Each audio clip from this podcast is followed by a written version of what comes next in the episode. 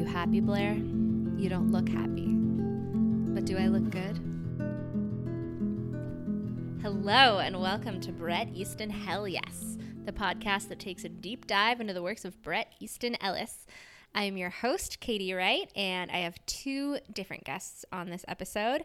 In the first part of this episode, I'm going to talk to Emma Wolgast, my good friend. and then in part two, uh, my dear friend and, dare I say, brother, Sean Wright, is, uh, who was my guest for the Less Than Zero book episode, uh, is going to join us again so we can kind of follow up uh, and compare our, our thoughts of the book to our thoughts of the movie.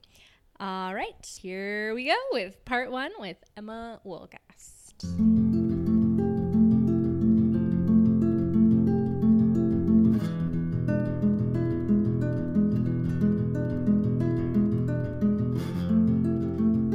and welcome to Bret Easton Hell Yes, the podcast where every week we take a deep dive into one of the works of controversial author Bret Easton Ellis. I am your host, Katie Wright, and we are entering into an exciting new phase of the podcast this week. We have completed the books, we have said everything that there is to say about the books, and now we're moving into film adaptations and film works of Bret Easton Uh, so today, joining me is uh, the lovely Emma. I meant to ask you for sure how to pronounce your last name. Walgast. Walgast. That was my first. That was my first guess, but then I thought it could be Wolgast. Um, That's has kind of however you want to. okay. Has anybody ever told you that Walgast kind of sounds like podcast, no. and that you should start a podcast called the Wall Cast? I'm gonna edit that. That's out. a good. that's a good recommendation. Honestly. um, Emma, The Woolcast. The. Wallcast The podcast. podcast. That's that's, That's better. funny. I That's think bod. funny. Yeah. Okay. Hi. Please have me on the podcast. Yeah. um, so Emma, you are an artist and Correct. you are a writer. I am a cartoonist. Yeah. You're a cartoonist. So that's artist plus writer. Right. It's like a combination of both. Yeah. Um are you working on anything right now? Yeah. Um, I'm working on a long form comic right now. It's about. Um, it's called Meanwhile in Suburbia. That's sort of the working title. It's about a bunch like of it. In a suburban neighborhood who are trying to find a party. It's like super bad, except I wrote it. I love it. That's what Superbad was Yeah. missing. Yeah, I agree. cool. Yeah. Um, so uh, we, we will get into the movie Less Than Zero in a moment, but first I want to ask you what was your history with Bret like going into this? In 10th grade, I think, or maybe it was 11th, um, a bunch of my friends got together when we watched American Psycho, and then my friend bought face masks after that. So. so. Were they being like a little bit like sarcastic? Like, was it were they ironic face masks? It was sort of like, Like, oh, ironic, look but he also really cared about his skin.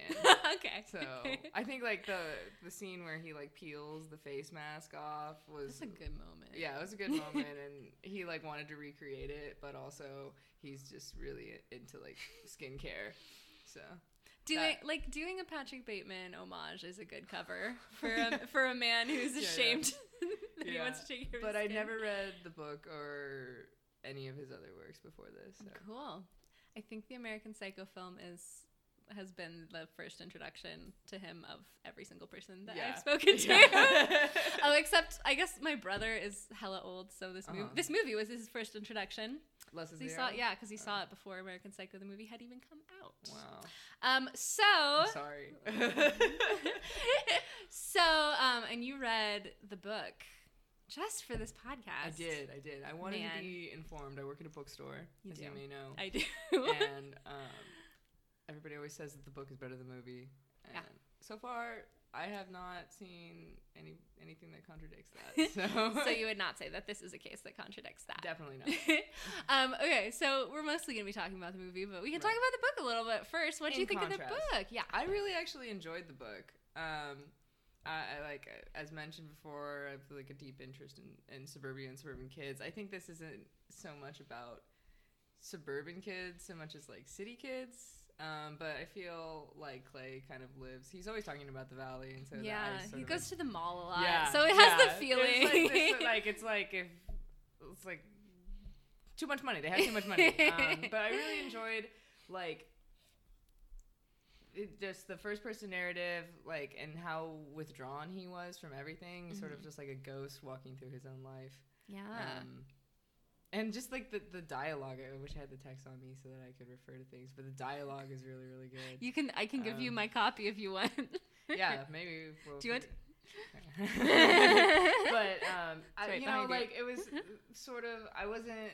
I always get critiques in like writing classes. Like you use the word "dude" too much, and to see like a professional writer write a story and they say "dude" all the time is sort of like validating, I guess. Yeah. to- that's how that's how people talk. It is how people talk. That's how yeah. people in the valley talk, especially. So Mhm. I thought it was a really good. I mean, I wasn't in the valley in the '80s, um, but I think it was like a really good like picture of that time and place. Yeah, it feels like a slice Yeah. of life, right? Yeah. Like e- Definitely. I didn't know any rich people when I was a Yeah. teenager, but I'm still like, yeah, this is how Yeah, rich teenagers probably definitely how it went. Okay, especially in LA. So yeah.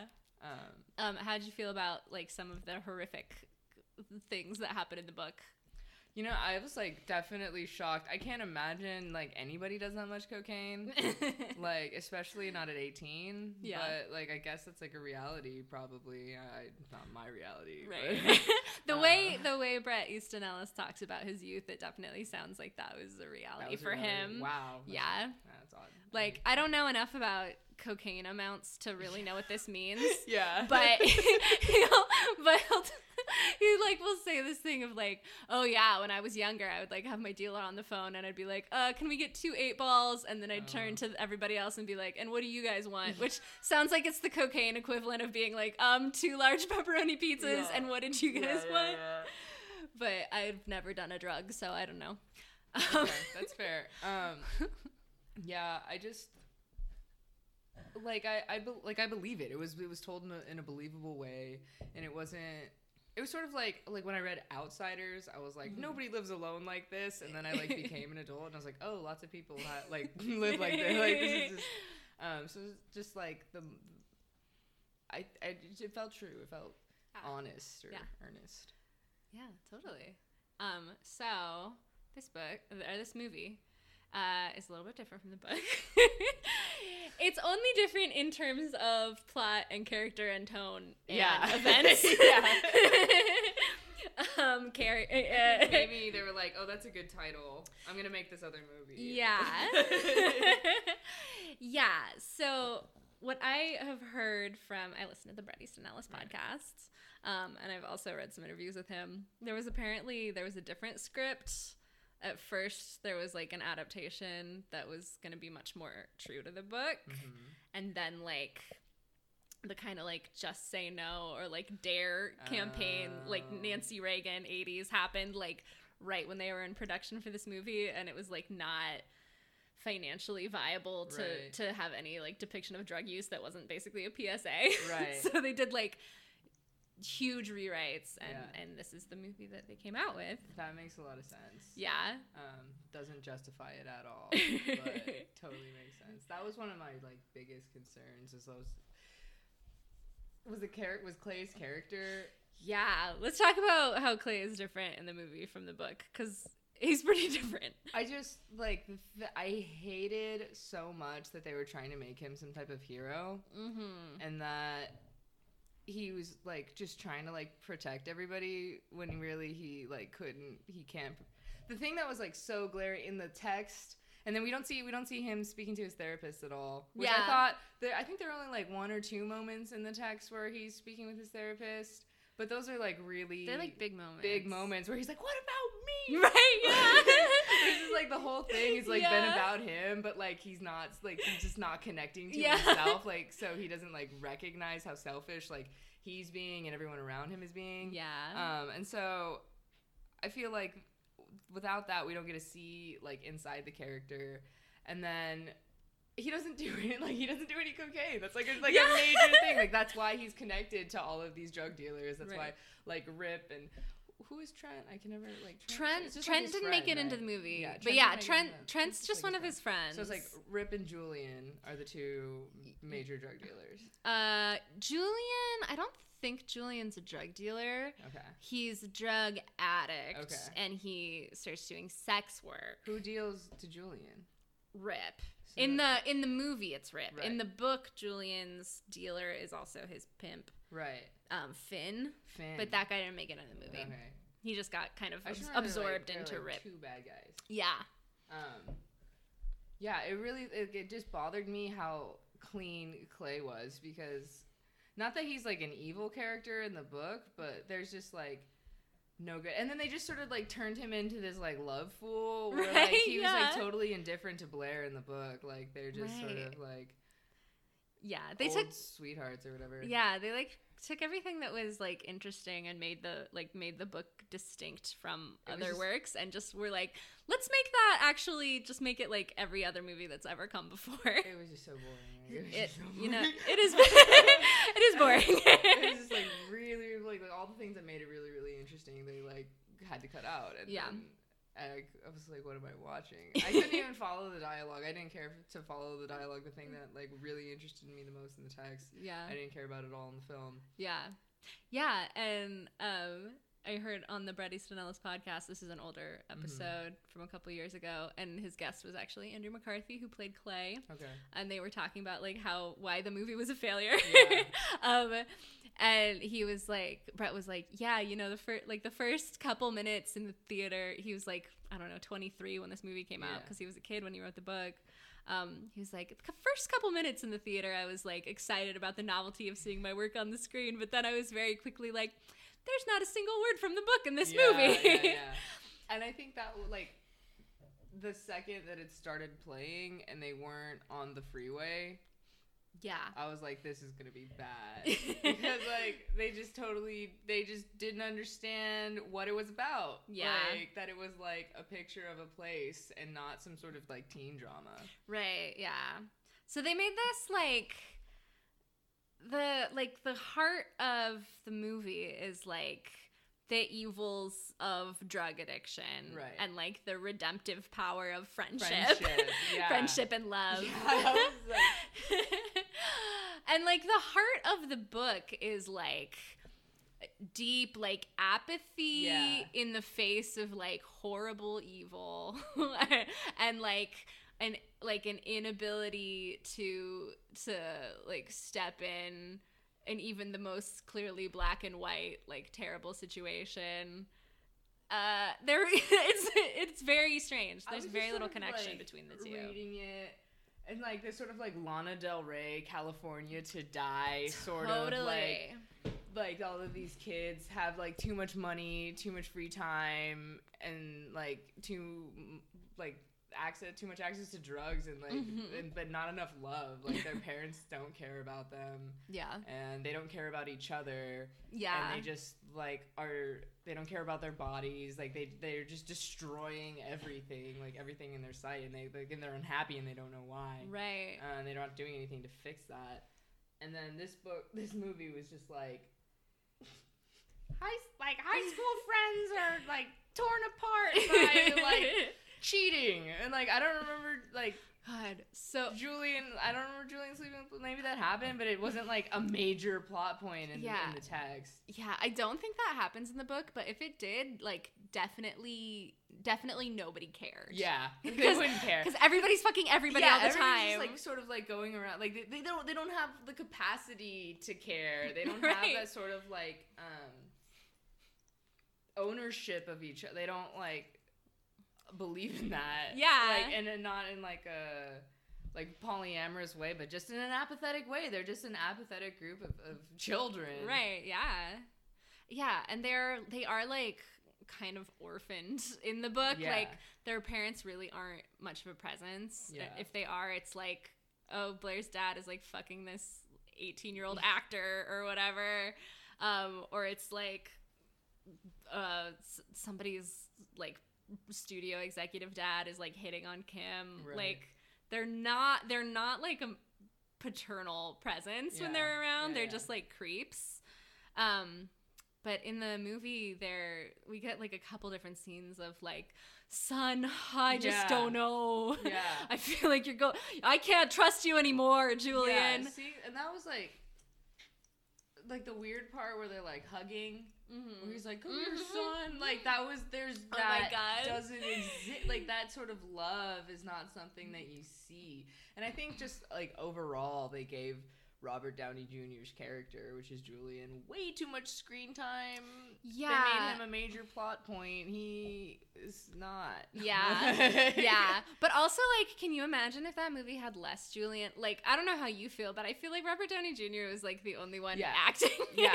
I yeah, I definitely agree that he was like definitely acting in a different film. yeah.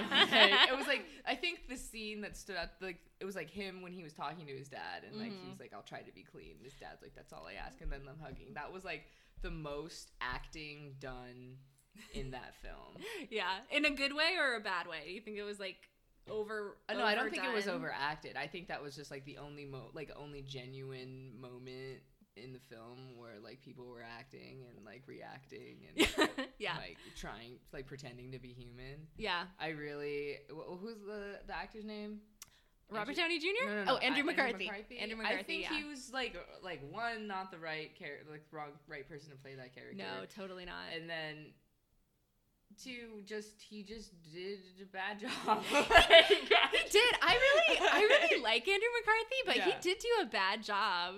I just think like, everybody was wrong. I think like Blair off the bat was just like emotional and like annoying. Yeah. in a like a way that Uh. was like not what I thought she would be like in the Yeah. So, what did you think she would be like based on the book? based on the book I didn't think she'd be so obvious like do you ever think about me Like, Right. me? like she's like sort of like cooler about yeah, it. totally. Much cooler. That's like my big thing is Yeah. that she seems cooler she in the was book. just like so obnoxious in the film and there was just like so much attempted like passion in the film like there were just there was Like just between- so between Clay- licking. I know that- that was a big thing that I noticed too. There was so much tongue, so much tongue. It made, close-ups of French kisses. it made me like just not want to have sex ever again. I was like, yeah. this is. and I like, and then it just took me out of the film. I was just thinking about like these young actors who were like having to like, like if you if you're thinking about an actor having to act while you're watching a movie, they're probably not doing that good of a job. It's yeah. like- Yeah. Oh, what about that sex scene where she's like wearing the leather jacket while she's on top of him? yeah. And it's just like the repetitive motion Yeah. of her on top of him and it goes on for so long. I was watching it with a friend, and there was like they would like cut to her on top, and then they would like cut to like her grinding, but we couldn't Yeah. tell like. What my friend at one point was like, "What are we looking I know, at?" I Because, know, like, yeah. couldn't really tell. It wasn't until like Clay moved his hand or whatever that we were like, "Oh, that's a stomach." Right, Like, you yeah. had no idea. yeah. Yeah, that's like just not well shot. It- yeah, it was just like, and then there was like the party scene. Like, I, that was one thing that really stuck out to me was like the one um, where he like hooks up with that girl, but they don't actually like touch each other, or they just like, Where Clay hooks up with the girl? yeah, where like she like makes Oh, him wear his right, sunglasses. They like go to her room, Uh-huh. and then she like takes a shower, and then he like she makes him wear his sunglasses, and then they like masturbate, but like across the right, room. yeah. and then she like kicks him out. Yeah. and then like Blair leaves like I think after that Blair leaves a note. She's like, I hope it was like you had fun. Mhm. And that's like the type like Blair is like not gonna like cry and be like, Did you have a good Right. time? Like she's gonna be like, cause like she's apathetic and withdrawn as well. Like, Yeah. even though like she what she has whatever feelings towards Clay, Mhm. she's not gonna like make a big deal because no, they don't have the emotional capacity Yeah. to make big deals out of anything. Totally. And And, they're totally like in a in a culture, like in a Yeah. in a space where like it's not cool to make a big deal out of anything. Yeah, yeah, yeah. Like that's kind of one of the big points of the book is that like they're all so emotionally like stunted. They can't Yeah. like they can't have a big reaction even if they should. Yeah. And I think like that that was sort of that was sort of like a weird moment in the text because like there's it's still like sexual, but there or, but there's no but there was no touching, which I think like says a lot about like what they're doing. There's just like there's just no intimacy, Mm-hmm. and then they sort of like took that away in the film where they're like in like a basketball court or something. I don't even know. They're at a party. Just remember there's like a chain link fence, and she's wearing like a like a fluffy skirt, and I like and like bad casting too because I couldn't tell like. I thought it was Blair at first. yeah, Uh, totally. like, because right. like the scene before was like him doinking Blair, like it's like really, yeah. really confusing. yeah. So um, okay. So let's start at the beginning of this movie Okay, and go through it a little bit chronologically. high school. So we yeah we start with high school graduation, and Blair and Clay and Julian are three little peas in a pod, and they're full of hopes for the future. Clay and Blair are both about to go off to college. Julian is staying in LA to be a record producer, which Bad writing. It's not good. It's writing. and this, um, Bret said, was like a very late addition to the script. like it was added at the last minute to try Yeah. to make Julian, seem like not a deadbeat. yeah, seem like more likable. Yeah. Um, and my like the big thing that jumped out at me was like how charismatic Robert Downey Jr. is in that opening scene, and how that's like the only thing carrying it Yeah. like imme- just like immediately starting out in this movie you're like okay robert downey jr's charisma is gonna be like my only life preserver Yeah. to get through this When I was watching it, we started it, and then my friend and I were talking, and I realized that I'd missed everything. so I was like, "Oh man, we better start this over again." And we started over it. We started it over again, and then I don't like. I can't. It's so boring. And we talked through everything again, and I was like, "It doesn't. It doesn't even matter. like this isn't even in the book. Like I don't know what this is." that's so funny i honestly like i've seen this movie a couple times um i never really choose to seek it out but like life just keeps happening you know Right. um and um i haven't seen it in a few years and i my memory of it was that it was like god awful. Yeah. um but honestly like revisiting it today i was like you know what? This is fine. Not good. Certainly not good. What but if- I think it's like a real middle of the road. Like if you're not expecting it to be Right. like the book if you don't have those expectations and Right, you're just right. approaching it as some random 80s movie it's okay. I guess I just like don't have a very like wide range of experience with 80s films. Uh, I don't yeah. think this one's very good. I mean it's not I don't think it's fine. Like I think the story's all over the place. I mean, I, I that's know. fair I it's just but I also I also really really enjoyed the book and Yeah. was are they remaking it? Is there it's rumors? It's on the that? table. so it was gonna cool. be it was gonna be in production as a series at Hulu, Mm-hmm. but then Hulu announced that they were not gonna pick it up. But now on IMDb it says that it's in production as a made-for-TV movie. So I guess they're gonna they're pivoting that pilot Hmm. into a TV movie. Pivoting that pilot. Pivoting that pilot, baby! You gotta pivot that pilot. This is Hollywood. Make that moolah. I Get that money. I don't know that like uh, a TV series.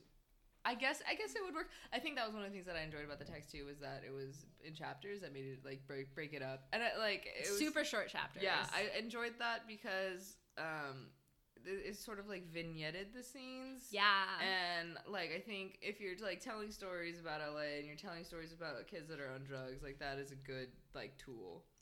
yeah. Um, yeah. so I think in that way, like a TV series would be cool. Um, I just don't know that it would work. Yeah, I mean, it would probably have to be a mini series. Yeah, I think a mini series would be cool, like an But- ongoing. Thing. Yeah, like but yeah, if it's a TV like series, three 90 minute segments. yeah, Hulu, hit me up. you could. Yeah, ideas. hit 'em up. yeah, the whole. I mean, yeah, the book is so short that in three 90 minute segments, you could probably hit like pretty Yeah. much everything that happens in the book. yeah, yeah. Yeah. Um. So yeah, I don't know where this. Has I been. just like the thing. I was just like, I wish they had paid better attention to casting. There were a couple of things that really stuck out to me. Stood out to me. Stuck out. stuck to out. Me, stuck out. really stuck out. What stuck out the most? Um, well, it's just like the things that he kept repeating. Like every time Clay would meet a new person, he'd be like, "Oh, it's a boy. He's tan. He's blonde." right. Yeah. Like those things. Oh, and the other thing that was like so obnoxious that wasn't present at all was like th- the function of MTV. Mm, Like, yeah. Every every chapter, he'd be like, I put I put on cha- I put on MTV. I turned off MTV. I went to her house. They were all watching MTV. I sat down and watched MTV. yeah. And like, I just thought that was like such a good marker, or like a, like a timestamp, of like, or just like a time waster, like a way for them to like connect to each other without connecting to each other. It was like a way to Mm, connect without connecting. yeah. And then like, it just they just didn't.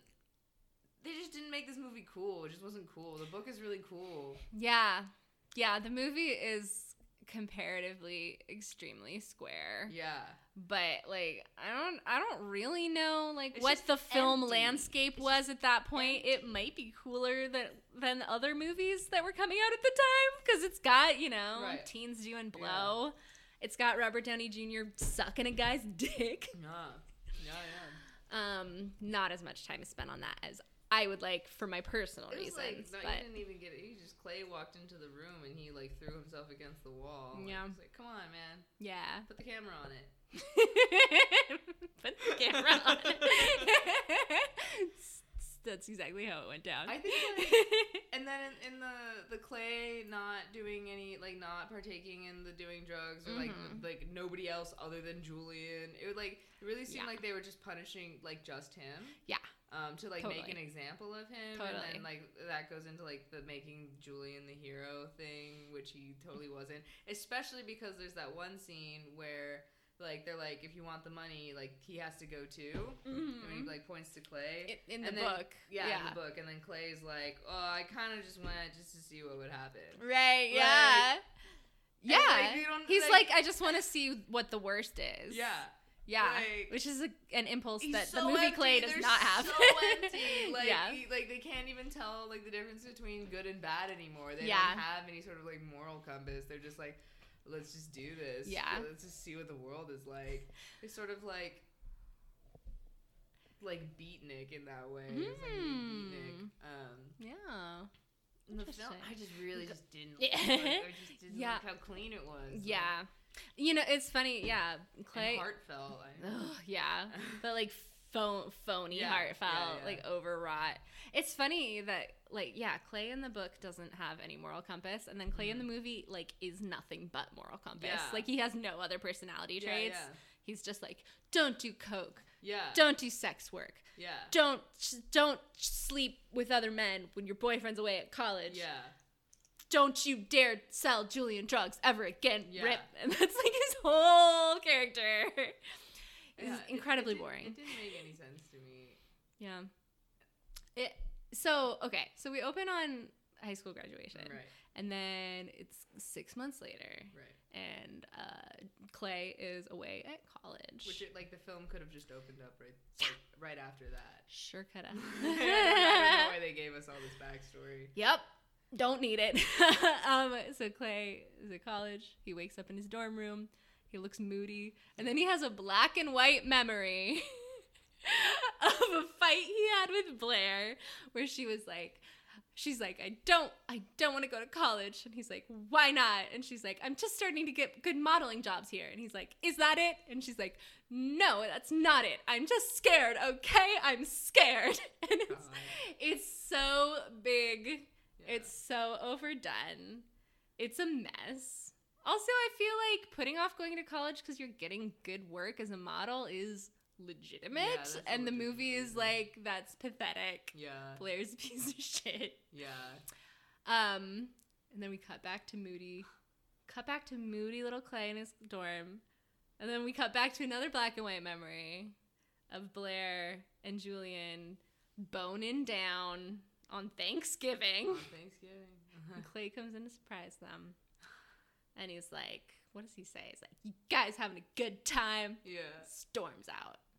And then when Clay comes back to Los Angeles, and that's when the film should have opened. that's when the film should have opened. It, yeah, it should have opened on him in a car saying people are afraid to merge on freeways in Los Angeles. yeah, people are afraid to merge. Yeah. they sure are. Bret Easton Ellis.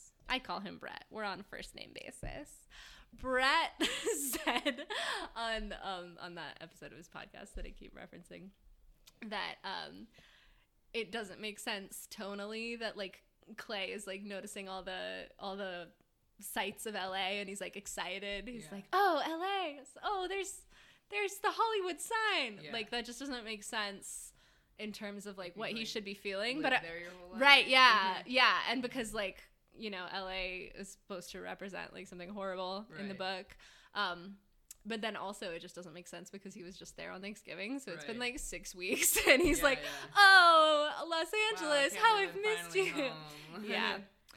Yeah, so there's just like yeah. I just logic problems. the like the whole opening didn't need to be there, and it didn't it, like the it didn't give us anything that we needed to know. Um, yeah. It was just a lot of telling for not Mhm. a lot of good reasons. Yeah. And then I like I can't even like really keep the scene straight in my head because it was just like so all over the place. And like that. one of the things that and then like they just threw Palm Springs in at the end. Like that was like a really big part of like his family dynamic. Yeah. And then we didn't even get to see like his sisters are like on all all coked out all the time too. Like, like, Right. I don't remember meeting his sisters. I or, like- think that like little girl who was wearing jewelry was one of his oh, sisters. Oh, who gives they like they made her younger. Yeah. Okay. Because the only reason like it wasn't really established, but I think Clay sees her in all the jewelry and is like, "Take those off, mom's gonna be mad." right I think. So then that sounds like sounds like that's his sister. over my head. yeah. This is like, I don't know. They just like just like just wrote out all the things that made Clay like an interesting character, and then we're just Big like, time. Like we're gonna place this with morality. Right. The kids are gonna love this.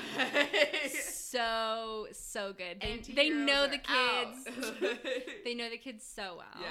Yeah, um, what did you think? I honestly feel like one of the only things that this movie like did that was interesting was like the production design of the parties. I agree. Like a fucking this this like red hued like lacy room with a bunch of TV monitors all over the place. And then there's like a room you can go into that's like an igloo and it's full of penguins. I, How cool like, is that? the yeah, I agree. That was like the saving grace of this film. After at a certain point, I just like I stopped paying attention to the dialogue and just Mhm. started like looking at how the whole thing was composed. Um, and I think they did a really excellent job with like California colors, which is just like blue Mm. sky, neon pink. The palm trees, sort of like sand color, and then like a like palm tree green. Like that was almost like almost every shot had like a layer of those colors somehow. So that's what I started to pay attention to. and I thought Mm, that the lighting and the set design was really really good. Um, but one thing, there just weren't enough cars. Um, interesting. Uh, the whole the whole everybody's like, oh, he came up in his BMW, or like you know, Uh-huh. they always do like car talk because it's California, because it's LA. Everybody drives in LA. uh, And you only had, I think there was like that one scene where they're driving in the car. They're like and they, in I don't know little why, like red convertible. why they included uh, like them hitting the deer. Did they include that They in the in the movie? that in the movie. I missed it. or it. she like hit something. Oh, they get out of the car. I totally Like, missed of that. all the things you're gonna include, like that's what you decide to include. Yeah, I don't that's know. So thought that was, pointless. like, odd. um, but yeah, there, I just felt like, I mean, obviously roads were different in the '80s. There probably were less cars, less traffic. Maybe. I don't know. Who knows? I don't know. There's literally no way of knowing what anything about the 80s was like. cannot know. I will never know. But I don't know. I just felt like for a, for a, a story that starts off on the freeway, there was just like not enough drive like cars are driving That's fair. film. Yeah. There is like a lot of driving in the book, right? Yeah. Like Clay's always like He's always in his car, driving, looking. somewhere. Yeah, he's like always looking for something. and I think that's like that's what happens when you live in LA is that you have to you have to get places. right. Like you don't take the train, you don't take the bus, you get in your car or your friend's car or a taxi or whatever, and you go to where you're going, and then Mm. while you're there, you figure out where you're linking up next. Mm. And there was like none of like I don't even remember them going to like more than one party in a night Yeah. in the movie. They didn't go to the mall at all, right? Yeah, they went to the no mall ma- zero no times. malls. Unbelievable. Yeah, how can there be no malls? There's nothing else to do when you're 18. Yeah. Certainly in the 80s. Um, You're 18 in the 80s and you're not going to go to a mall? And I think the the that one scene where they're like walking to his house and there's like all the mod furniture that was really funny. Yeah. Like. I was like, it's probably what it was like to live off of Mulholland in the 80s. It's probably just what it was like. Um, Yeah, that 80s aesthetic of this movie is like so weird. yeah, it's not like. I mean, maybe we have like a different version of it because it's been like filtered through like a bunch of other things. Like the the film was made in the 80s, Right, right? yeah. So I don't know that it could be more authentically 80s. Right, yeah. I'm like, I'm sure it's authentically Yeah. 80s, but I'm used to an 80s aesthetic that is Right, like right, filtered through our current sensibilities. Yeah, yeah. So seeing it just like polished, unfiltered, Yeah. big shoulder pads, like eating crunchy hair. Like, yeah. yeah, yeah. That was like okay. So here's like when I was like imagining the movie, or like when I was making the movie in my head as I was reading the book. Uh-huh.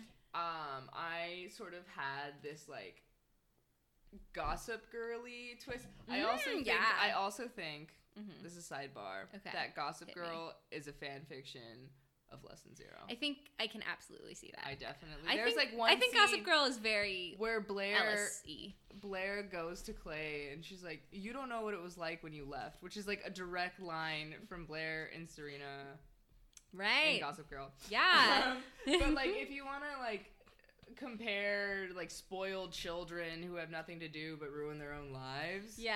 um, like a book about that, like I think like Gossip Girl is like a really good like contrast. yeah. Um, but in my mind, like I sort of had this whole like smooth hair. Girls are Mhm. wearing like tank tops Yeah. and like jeans, and they're like in the house, like doing things. There are no parents, mm-hmm. and like like there was like in my mind, there's everybody was like in a room usually, like doing drugs like in a room like there's like a beanbag chair and they're all watching MTV and Uh-huh. like because they like the parties always sounded more like kickbacks you know Mm. like sort of a small group of close because that's like the other thing that like should like that's going on with these characters is that like they all like hate each other or to like some capacity but it's like very much like us and only us like they keep hanging out with each other even though Oh, like they don't really like each other but, Right. like nobody else like really understands them maybe nobody else has as much money as them or like has gone through like what they gone what they've gone through so like Mm-hmm. even though they're like miserable, they don't have anybody else that they can relate to. Yeah.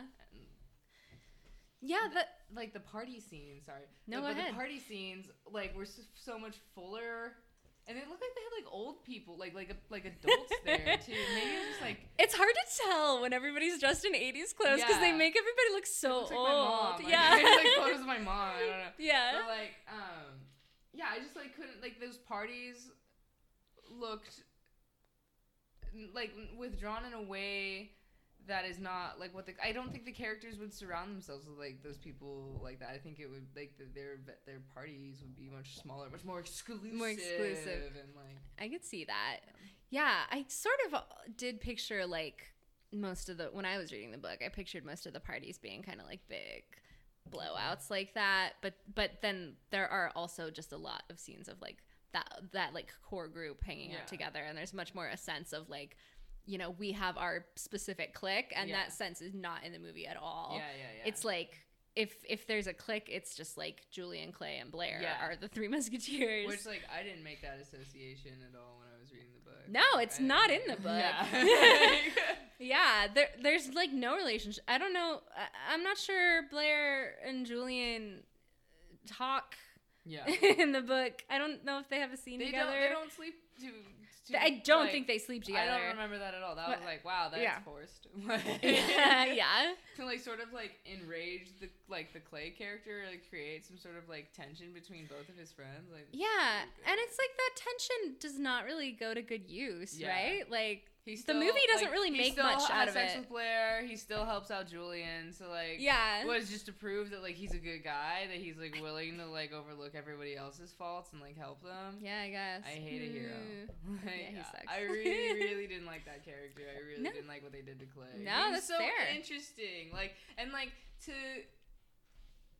write a story like to read a story now that's about like a straight white boy who does a lot of cocaine and like make it interesting like I, like I know a lot of people who like wouldn't entertain that story, like, wouldn't be interested in it. But the way that it's written is so compelling, and like yeah. his like And his because moral he's not straight. ambiguity. oh yeah, that's the other thing. yeah. That's the other thing was like, yeah, he's not. But it's so downplayed. I like that Yeah. one scene where he's like, Or like he could be straight, but he's fucking dude. Right, So. but, but like, yeah, he's not. But that, that's the cool thing is that you get inside his head and you know that he's not straight while you're reading it. Mhm. Um, even though none of the other characters do. Where he's like, where he's like talking about like, have I like have I had sex with that guy? And he's like, I haven't had sex. with that guy." like, was really. Right. And that like sort of like adds that whole thing. So that that sort of like brings you into like like the gay underworld of like LA. Like like there's like everybody's friends and like there are like all these dudes that know each other from probably just that yeah. and that was like something interesting to talk about. That one scene, like I know there's like the whole like pimping thing going on, um, which I. that one scene where it's like that room and they're like all of these like gentlemen in like their nice suits. right. Like- yeah. I just thought that was like such an interesting visual because Mhm. that's not something that like I've ever like like seen in a movie, and I know Mhm. it was like sort of like villainized. Right. yeah. Um, But like, as a queer person, I was like, "This is cool! Like, this is cool! like, there they are! Like, wow, Yeah. they're all having a party together. They're having a really good time! Like, yeah. yeah, Yeah. It is like it sucks what happens to like the queer identities Yeah. in this movie. Like cuz less less than 0 the book was by no means like it was not like a message book. Right. It wasn't like it treat did- us as humans, but it, it did have those identities. but it had those identities and it was like over it. Yeah. It was like, yeah, we're just here. We're just Yeah, yeah, yeah. around. Yeah, uh, and it wasn't like. I think it's like important that it wasn't like rah rah gay rights. Yeah. Like, I thought it's like the the ambiguity of it is like important. There are like a lot of people. It's important to like not have an identity. Yeah. You know, and just sort of like live on the fringes of like you could do things and you don't have to label it. Right. Yeah. And then in the and then in the cool. Yeah, totally. Yeah. Totally. And then in the movie, like the only gay stuff is like the bad stuff. is bad stuff, yeah, and le- leads uh somewhat directly or I guess indirectly leads to Julian dying. yeah. It's like the the only queer characters we see are these like nameless, Yeah. like se- from context like semi menacing dudes because like Julian is having to have sex with him and he doesn't want to. Right. Um, and also like Rip seems like maybe maybe a little queer coded. okay, that was like the other, other character who did who's acting in a movie that was not this movie. what kind of movie was he acting he in? He was acting in some sort of like Oscar nominated heist film or something like that. Because Heist like film. or you know, just like some sort of like drama. Like he, his I don't know who that actor's name is. James Spader. Oh, that's James Spader. That's little knew that. baby Yeah, James Spader. So, yeah, he's so scary. He's so Um, scary. I love so him. scary. He did such a good job. Yeah. and that's like that's like the the issue with films Mm-hmm. is if you get the good if the good actor plays the bad guy, Mhm. you're gonna identify with the bad guy. So like I was watching it and I was like, that guy's cool. Totally. And I was like, Clay sucks, Yeah. and I wish he had died in the car. Right, yeah. You put James Spader's Rip up against Andrew Yeah. McCarthy's Clay. It's no contest. He was yeah, he was just like oh man, he was such a clean character. We had his like he looked like a Ken doll. His hair was slicked back, you know, like Uh-huh. it looked like it was plastic, and I was just like ripped so, did. Yeah, Yeah. I was so entranced by his character. He actually looked like a character that was described in the film, which is like tan, blonde. Described in the Described book. in the book. Excuse me. Yeah, totally. Yes. And, like not even like I mean I know that like Clay just came back from the East Coast, so he's not gonna catch a lot of sun. But like he even like talks about like sunburn and stuff like that. Like yeah. you'd expect him to be a little tanner and then like a little blonde. I just like there were there wasn't Clay, enough, you would expect to be. yeah Yeah, there totally. were not enough like blonde haired tan people. Yeah, it doesn't really have like it doesn't really have a California look Yeah. in the cast, Which is weird because it feels like in 80s movies, like everybody is like yeah. a beach bum. Yeah, yeah, like all the actors are just these like Blair thin, tan, blonde people. out in like her like velvet suede mm-hmm. like dress and her like trying it's like the 80s triangle hair like my mom, all my mom and her sisters had it like everybody had Love that like it. Perm triangular. hair like I know that it's that like that's like a it's an authentic 80s look but it's like but we're also talking about California Yeah. like it's not like Midwest 80s Yeah. it's like LA Right. yeah. It feels like they should be a little bit more on like the I forefront to of see fashion. One person wearing rollerblades. Like. Right. Where are the rollerblades? And there's no hint of anything punk Yeah. really.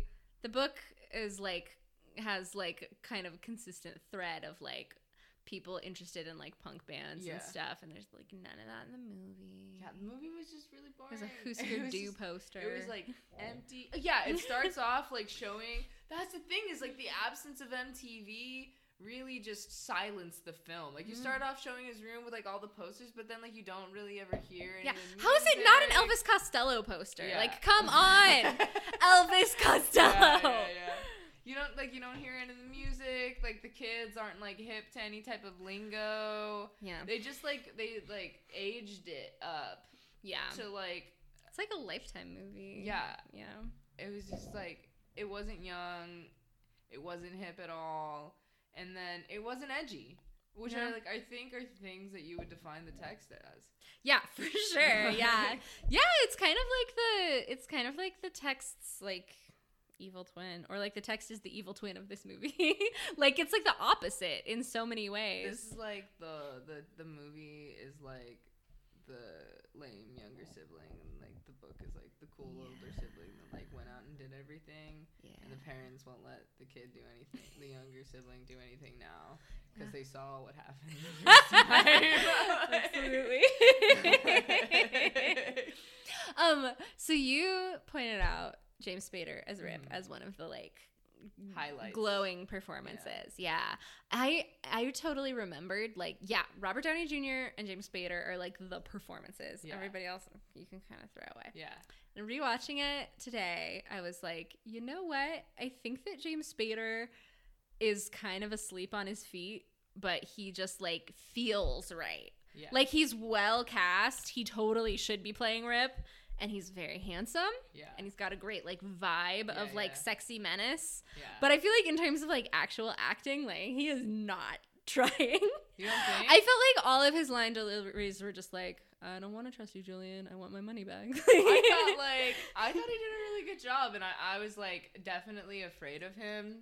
Um, For sure, but I, yeah. like, also definitely wanted to like be around him. Yeah, Like I think he did such a good job of like creating. Man, he's hot. yeah, like I don't uh, like men, but just like Absolutely 10 out of 10. That sort of like like sublime leader, you know, where like you don't you don't want to like you don't want to like you don't like you want to know more about or like be closer to them without Mhm. like having to know them well enough that you like they could hurt you or you could hurt them and, like, or like fail them, you know. yeah, Um, and there, yeah, there's just something about like his like his skin is like the softest skin I've ever It's seen. Was just, beautiful. like, like just watching him was sort of that. Yeah, that was like a really redeeming moment. Like when he was like just like talking really close. Like I I liked that he was sort of like withdrawn. Um, fair enough. Because because like uh, Julian's such a small fry. I feel like he was just sort of picking on him because he was bored. right, yeah. Like, why would he bother busting out the big guns? It's just Julian. Right. Who gives a shit? That's fair. It's like give him a little bit of meth and then like it, doesn't matter. Was Julian on meth? What you, you do you like cocaine? What? Like when they would like hold it, it would like they would like. oh, I thought it. I okay. In the movie, I mean, in the book, he's on heroin. Right. In the movie, I thought it was crack, and that the movie just thought that crack was worse than coke, even though it's not. But because that was like a popular conception of the '80s, so I thought that was a crack pipe, but maybe it was meth. Maybe it was meth. Whatever, it's some sort of Whatever. It's, smoke. some, it's some something you sort smoke. of, like- yeah. yeah. I don't know the difference between the two drugs, so I'm not the person to to ask. Yeah, Okay. I've yeah. I don't know. I guess it would make sense that it was crack because crack is like the cheaper version of cocaine, right? Right. Yeah. Whatever it is. Whatever, Whatever it it is. anyway, anyway, yeah, it doesn't it doesn't really matter. He's on something. It's bad. Yeah. uh, yeah. But yeah, I thought the James the James Spader character was really good. I don't, I didn't like. I thought he was too old. You thought James Spader was too old? Like the way that they had aged the character in the movie. Because mm-hmm. like in my mind, the way that everything was like, they're all these like teenagers. Yeah. Like they're all supposed to be 18. I remember being 18. I was stupid. I was really young. I thought I was mm. an adult and I wasn't. Right. yeah. And so like that was sort of like having that in mind and like thinking about these kids are driving these Mercedes and they're buying like huge amounts of cocaine and they're like going to parties and they're like drinking with their fake IDs and they're like playing these adult roles that they Mhm. don't fit into. They're tr- trying to like emulate like the only adults they know, which are Right. their parents. And so like to see that character, like the whole the whole there's just it was they were just too old. I thought. you thought everybody, like the whole cast was is too old. I think like it, is more jarring to see like young people doing these things because you're like that's a child. Right. Yeah. child. yeah. They don't really come off as like When you have like kids who like just graduated high school. 25 year olds like Yeah. playing 18 year olds. Fair like, enough. Whatever point you're trying to make about being a teenager is not coming across. Yeah, that's fair. Yeah, which just happens in like Every all movie. all media. Yeah. yeah. Yeah. Fair enough. Um, what did you think of? I don't know why this guy was so hilarious to me, and I'm not sure if you're gonna remember him. But what did you think of Rip's like henchman? Oh This yeah. is this like, like a distant cousin of Guy Fieri. yeah, yeah, like buff Guy Fieri. Yeah. He was just. I don't know. He just like he got a lot of screen He time, did get a lot of screen but I don't I don't feel like he got a name. I don't remember his name. He Probably, definitely like, Biff or something. probably Biff, Or like Butch. Maybe Butch, Spit. Spit. That'd be a good name. Yeah. Um, so it was definitely something like Spit. um, like the camera just like he would get like reaction shots for Yeah. no reason, and the camera would just like linger, and I was like, "Whose nephew are you? Like, why are you getting so much screen time? The camera did a lot of like really weird things. Um, Yeah. That character uh, didn't make a lot of sense to me. Yeah. Um, I'm not like I understand why he was there. like a really cool thing that was being experimented with, which was just like this sort of like how like desensitized to this type of like thing, Yeah. like to like sex, to violence, to drugs, like can a person get? And like Yeah, and like Can how they- far can it go? Like, can what can you get out of what it? What can they get desensitized? to? Like, is yeah, there- is yeah. There any like, does it ever leave you? Right. And then in the film, it's just this like sort of cookie cutter, like drugs are bad, and if you don't take care of your friends, they die in your car. Right. Totally. Yeah. So Julian tries to turn his life around. He tries to For fi- like a second. and like two different times he's like, "No, this time I'm done. Not to do it again. Why doesn't he again." just stay at his dad's house? I just think like if you're gonna move in with your dad and have like an emotional moment and like promise to be clean, like why would you go back on the LA scene when you know that like a drug dealer pimp is looking for you? Yeah. And like when you owe him, and that was the other thing was like making it 50k instead of I think it was like 5k in the book, right? Or it was like I'm not sure. I mean I don't think they ever say. Well, I think he borrowed 5k from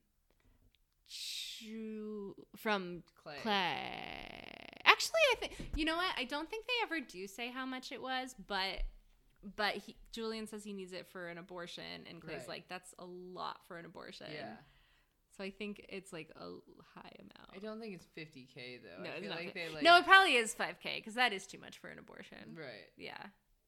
But I don't think they do. I don't think they say exactly how much it is in the book. Maybe I I'm just wrong. like like But yeah, it's not 50k. hearing 50k. I was like, that's a ridiculous number. That's and I don't believe it. I Yeah. don't believe it. Like there were like things, you know, like if you like fudge the truth a little bit, it's more believable than an outright lie. Like I feel like the text was really good at like fudging things. Mhm. So that it was believable, whereas the movie was like, they're not gonna believe it unless we make it super exact. They're not gonna know they're having sex unless we show them licking. Like, Oh man, Those scenes were so like many tongues. You know, there are like moments in my life where I am like incredibly aware that like I'm a like a beast on this earth uh-huh. that just like eats and like poops and fucks and like does all those things. I Uh-huh. try to like ignore it most of the time, but there are certain moments in my life where I'm like glaringly aware and watching like two open mouths with like a tongue like tongues like going at each other just Yeah. like made me aware that I am a beast that roams this earth. And I didn't like that. I didn't like that. I didn't want to feel that. Especially not when I was watching a movie. That's fair. Yeah. Yeah, it's uh, degrading to us all to have to watch that this with tongue. both my eyes I watched. oh God. So Julian is gonna try to turn his life around, but for whatever reason, he cannot. It makes partially makes sense because he's just addicted and addicts relapse. But then in other ways, it doesn't make sense because he does have the resources to to not have to be in this situation. Um, and then he dies. yeah. and to me, it's like not really clear what he dies of. I think it's like an overdose. I guess. because they were like drugging him up so that he I guess it's sex with people. yeah. I guess it's an overdose, but it's like he's in the car and he's like, "All right, I just gotta get some sleep, and then I'm gonna get some sleep. I'm gonna feel better in the morning, and then we're gonna look at this whole problem from another angle in the morning after I sleep." He seems fine. Like he seems a little coked up, but he's and then he just like takes a little nap. Then he never wakes up from that nap. It's just bad writing. I guess it's just bad writing. just bad writing. I I mean, I guess I don't know how what think overdoses are like. Maybe that's realistic, but it does not feel earned. it's sort of odd that like his friends wouldn't check on him Mhm. in that time. I don't know what they would do. And like, were they coming from Palm Springs? I'm not. It's See, really that's the thing, I just unclear where they seeing, are. Like the Palm Springs sign and being like, "Oh, that's how they're gonna fit it in." like maybe didn't need to. Like maybe if you're not gonna include like any of Clay's family, then you also don't need to include Palm Springs at all. Like that. yeah, You it don't is need to weird. include Palm Springs. You don't need to include include the deer hitting scene because like we're not talking about apathy and withdrawal in this film. Right. Yeah. Yeah. I don't think the movie ever really tells us like where they're going or why. Yeah. Like you see the Palm Springs sign, but they're just. It's That's just like, like- oh, we're driving. Oh, now we're pulled that, over. Like bothered me was the sort of like placelessness about this film. Mm, yeah. Whereas like in the book in the text they're always like, oh, we went to this place. Oh, we went to this place. Because like right. that's yeah. important to like the LA scene. Like Right. they drop a lot of like names and like you know where those places are. You know Yeah. where you're going. And then in this one they're just sort of like all over the place. yeah. it just didn't like it like had like because I was talking about the aesthetics earlier. Like it had that like California aesthetic, but it like wasn't in LA. Right, yeah. Yeah, placelessness is a good way to put it. Like it really has that feel of like A, a movie that's like filmed in Toronto, Yeah. but it's supposed to be LA. Like, oh yeah, we know how to make it look like California. Like, Right. It wasn't. Um, yeah, I just thought like Julian's death to show it, excuse me, like that.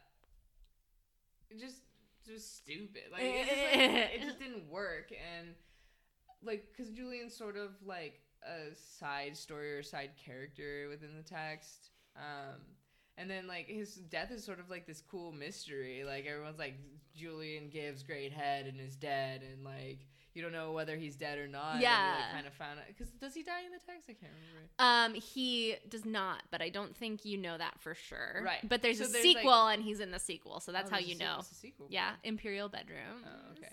So there's like this like sort of like mystery going on. Everyone's like, "Have you seen Julian? Like, tell him to call me. Like, he's looking for you." Blah blah blah. Like that's all going on, and that's kind of like kind of keeps you going. Like you're like, oh, I kind of wonder what happens. What is going on? And then in this one, like he like dies yeah. in the car. Yeah. Like, he dies with his head on Clay's shoulder like he's the fucking grandma from Vacation. Have you ever seen Vacation? I don't know. well, the grandma dies in exactly that way, but it's played for laughs. Yeah, like- and then you know, and then Clay's like. like he like swats him off like he's like a bug. Yeah. Like, it's just sort of just, yeah. it just it's the tone. And then when and when Blair sees him and realizes what's happening, she she listens to his heart. Yeah. She puts her ear to his chest and then she goes, "No." Yeah. no. She says it like a pouty a pouty child. No. Yeah, it was like I was really annoyed. I was just annoyed. I was Mhm. like I didn't feel anything other than like pissed offness.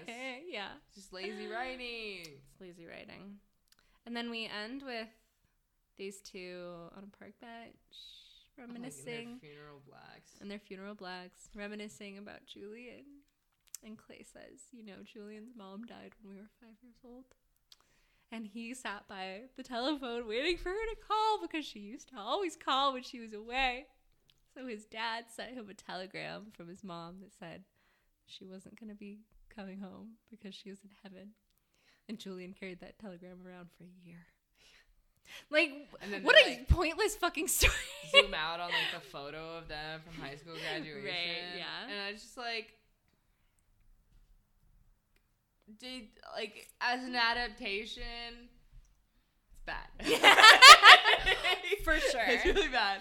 I feel like they just miss all of like the key things that made the text interesting. Yeah. I said it before, I'll say it again. They missed it. That's absolutely fair. They did big time, and it's it is like, why did they even bother? Like, why did Yeah, why, why is did this movie called Less movie? Than Zero? Why'd you want to make this movie? Yeah, Like, what part of the text made you want to make this movie? it's just gotta be. It's gotta be like a studio notes thing, right? Yeah. Of like, uh, Bret said on his podcast that.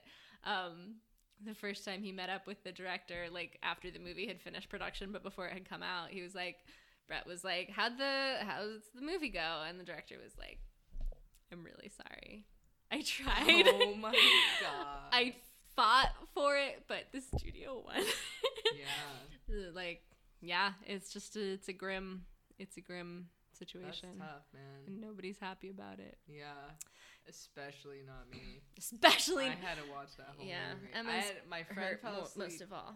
in the middle of it. And then and then you were like, "Hey, wake up, friend!" But Yeah. then he wasn't moving, But and then yeah, you realized he was dead. And I was like, oh my god, it No. too. No. no. Um, and then I had to drive him home because he was too sleepy. And then I came home and was like, I have to finish this because I'm going to talk to Katie about I it really, tomorrow. I really appreciate And you doing that for me. I was watching it and I started to fall asleep. and I was like, and I was like, no, no, I have to stay awake. And I managed to stay awake and finish it, and I was disappointed. uh, that's fair. yeah, I've watched this movie, as I said, several times. The first time I watched it because I wanted to watch every Robert Downey Jr. movie. That's fair. Then the second time I watched it because I wanted to watch every Bret Easton Ellis movie. Right. And then the third time I watched it because I wanted to watch every Andrew McCarthy movie. and then I watched it for Bret Easton Ellis a couple more times. I did that once with Seth Green, but Seth Green has a Mm. lot of minor roles. Yeah. so I ended up watching a lot of movies that only had Seth Green in them with minor roles. I've done that with several minutes of Seth actors. Green, yeah. I used to co-host a podcast. The podcast is still on. The Filmographers here on the Major Cast Network, hosted by my good friend and roommate Lenny Burnham. Um, where that's all we do is you pick one actor and you watch everything that they do. Yeah. I think it's a good exercise. I was writing essays. It can be, yeah. Oh, Seth Green essays. oh, Seth Green essays. Hmm. Did you? Are, are you majoring in Buffy?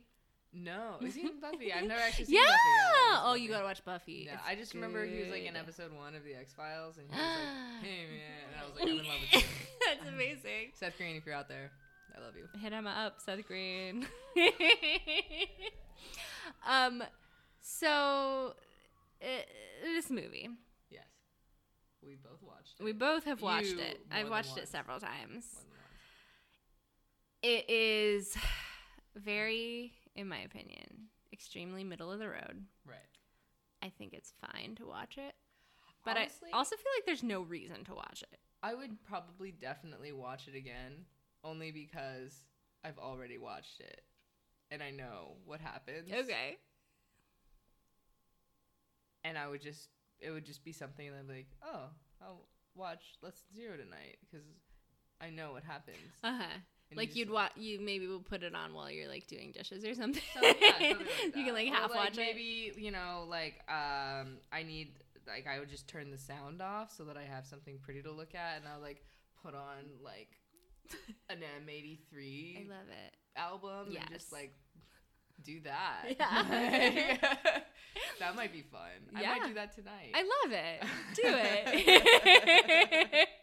um. So let's let's let's rate this bad boy okay. on a scale of one to five. One being the worst, five being the best. On a scale from one to five, And well, like we like, want to make. Like, we're talking about like adaptation. we can also rate the book, but let's rate the movie first. Okay. Let's just rate it as a movie. two. Like, Yeah, two. I think a two as well. But first, we have to pick a we have to pick a scale. Oh. Um, one to f- instead of stars. five grams of coke. Yeah, one to five. One to five grams of coke. on a scale of one to five. you can you can do one to five grams of coke. I'm gonna do um, one to five um, decorative party penguins. Okay. Okay. Um, so you're giving it two grams of coke. I think it was like two. grams Okay, and why do you give it two grams of coke? because I think it, like it if if you if you separate it from the original text, it is a narrative that has a complete beginning, middle, and end, and aesthetically, it is pleasing. Yeah, that's fair. Yeah, I'm gonna give it two and a half decorative party penguins. Okay. I think it's completely middle of the road. Yeah, It's I would give an it. okay watch, and there's but there's also no reason to really watch it Yeah, unless you are being a completist and want to watch every Robert Downey Jr. movie, Bret Easton Ellis movie, whatever. right. But there's it doesn't really have anything to offer anybody. Yeah, I think um, aesthetically, it's like four bags of coke Okay. Or four grams of coke. Right, Um, four grams. Yes.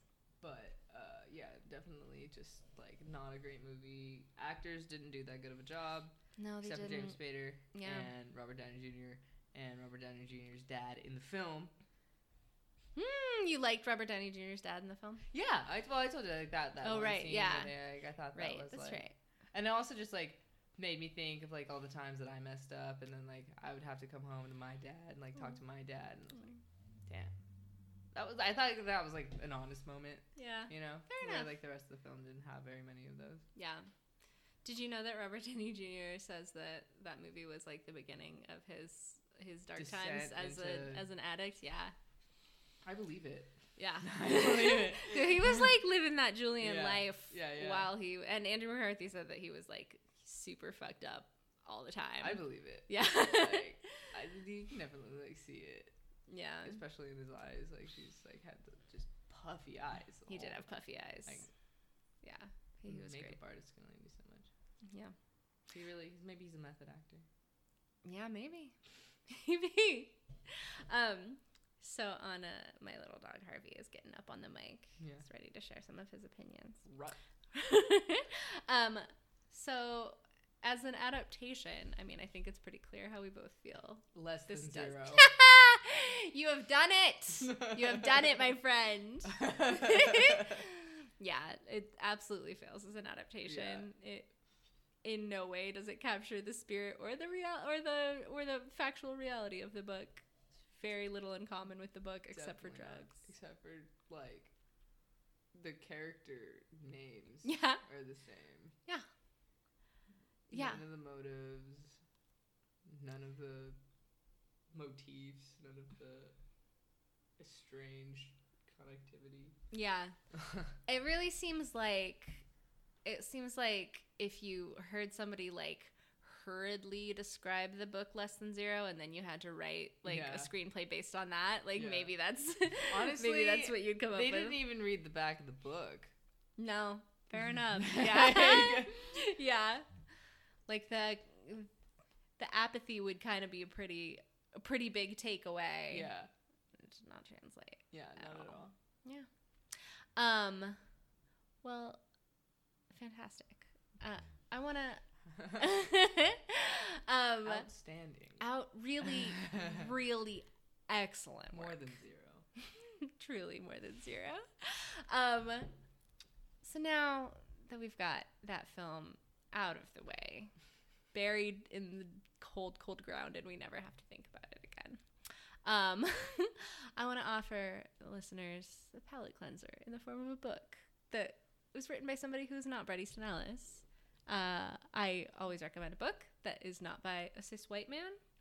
my guest is welcome to recommend whatever book they would like. Uh, if you have a recommendation ready to go, Sure. You can go Um, first. This one has sort of been coming, it popped back up again in my life. Um, I read it a few, like six years ago. My friend gave it to me as a birthday gift um, because it was like his, on his freshman reading list. It's called A Visit from the Goon Squad by Jennifer Egan. Um, that book like tore my heart in half. It's a bunch of short stories from multiple perspectives, told in multiple ways over like it kind of loosely follows this like one group of friends um, and like their like from their youth um, into like when they're grown um, and then the sort of like people that are related to them so like one guy's like a record producer and then like there's a story that like follows his assistant um, and they're told in all sorts of uh, like first person sec- there's this one second person story that like just really just ruined my life um, but it's sort of Amazing. it's sort of a sci-fi and not in a, like a soft sci-fi way. There's just like this sort of like advanced technology that starts to emerge as like they get older. Um, it's just sort of like a metaphor for coping with uh, age. All right. Yeah. That sounds It's fantastic. really good. All right. We have it in the bookstore. It's on my shelf. I know. I noticed it on your shelf. I had been seeing it on the Go on the. your copy up. I'd been seeing it on the bookshelves for a while, Yeah, and. I just kept noticing it for some reason. It's and then when I saw it on your recommendation shelf, I was like, "Holy shit!" yeah, you should read it. You I will. like it. Okay, I'll do. I'll do it. Yeah. Um, my recommendation, um, since this movie is kind of a relic of the Reagan '80s and the Just Say No and the Dare era, um, I am gonna recommend a book that sort of shows the underbelly, the consequences, and the fallout of those policies. Uh, the New Jim Crow by Michelle Alexander. Have you read this, Emma? I read an excerpt of it. You what? Read an excerpt? Yeah.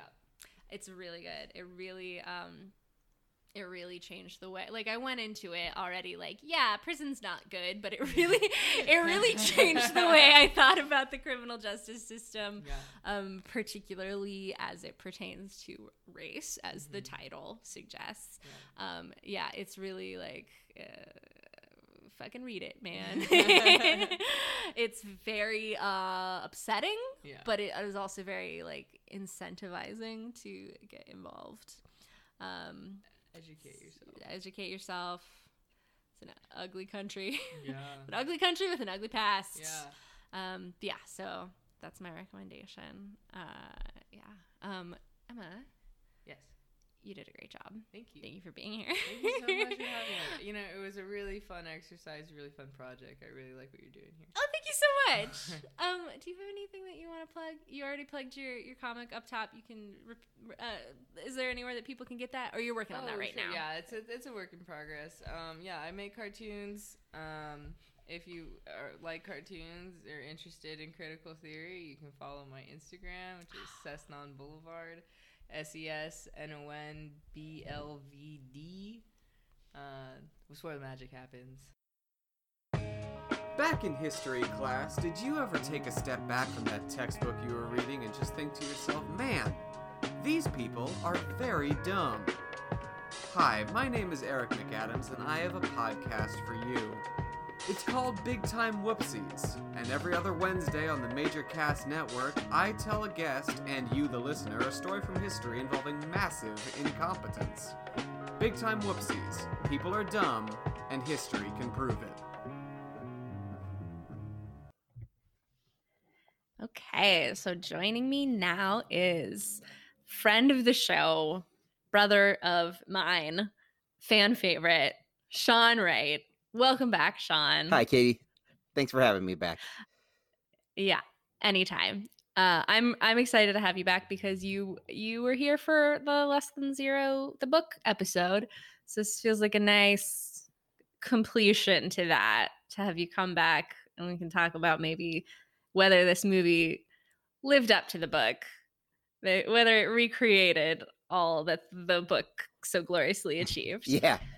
Uh, um, so, uh, well, uh, what do you? So you uh, you saw this movie years ago, right? Like when it was relatively new. I think I saw it maybe about, I think it was about four years after the movie was released. I saw it on on video. Okay. And then you read the book very recently. for Yes. This very podcast. Yes. Uh, so how do you think? How do you feel the movie compares to the book? I remember you saying previously that you liked the movie when you saw it and you thought it was edgy. Yeah. Well, I mean, you know, I watched the movie right after I finished reading the book, and I felt like it was one of the uh, like um biggest betrayals of source material I've ever seen. Yeah, yeah. it was uh, it, it didn't just like get things wrong; it like actively chose to go the opposite direction with most elements of the story. yeah, I mean, like, absolutely. C- Clay is this little like moralizing uh mother hen who's like who's all like, "Oh, I don't approve of the cocaine. I don't approve of this and that." You know, he's just very he's all like, "Oh dear, oh dear," and then he heroically charges in to save Julian. At the end, it's like, Yeah. wait a second, this is exactly the opposite. I mean, like they they wanted him to be a sort of stand-in for extremely conservative folks who would like utterly disapprove of I mean like the the whole point of the book was he was like totally complicit in everything. And in this he's just like, "Oh, this is disgusting. This is not right."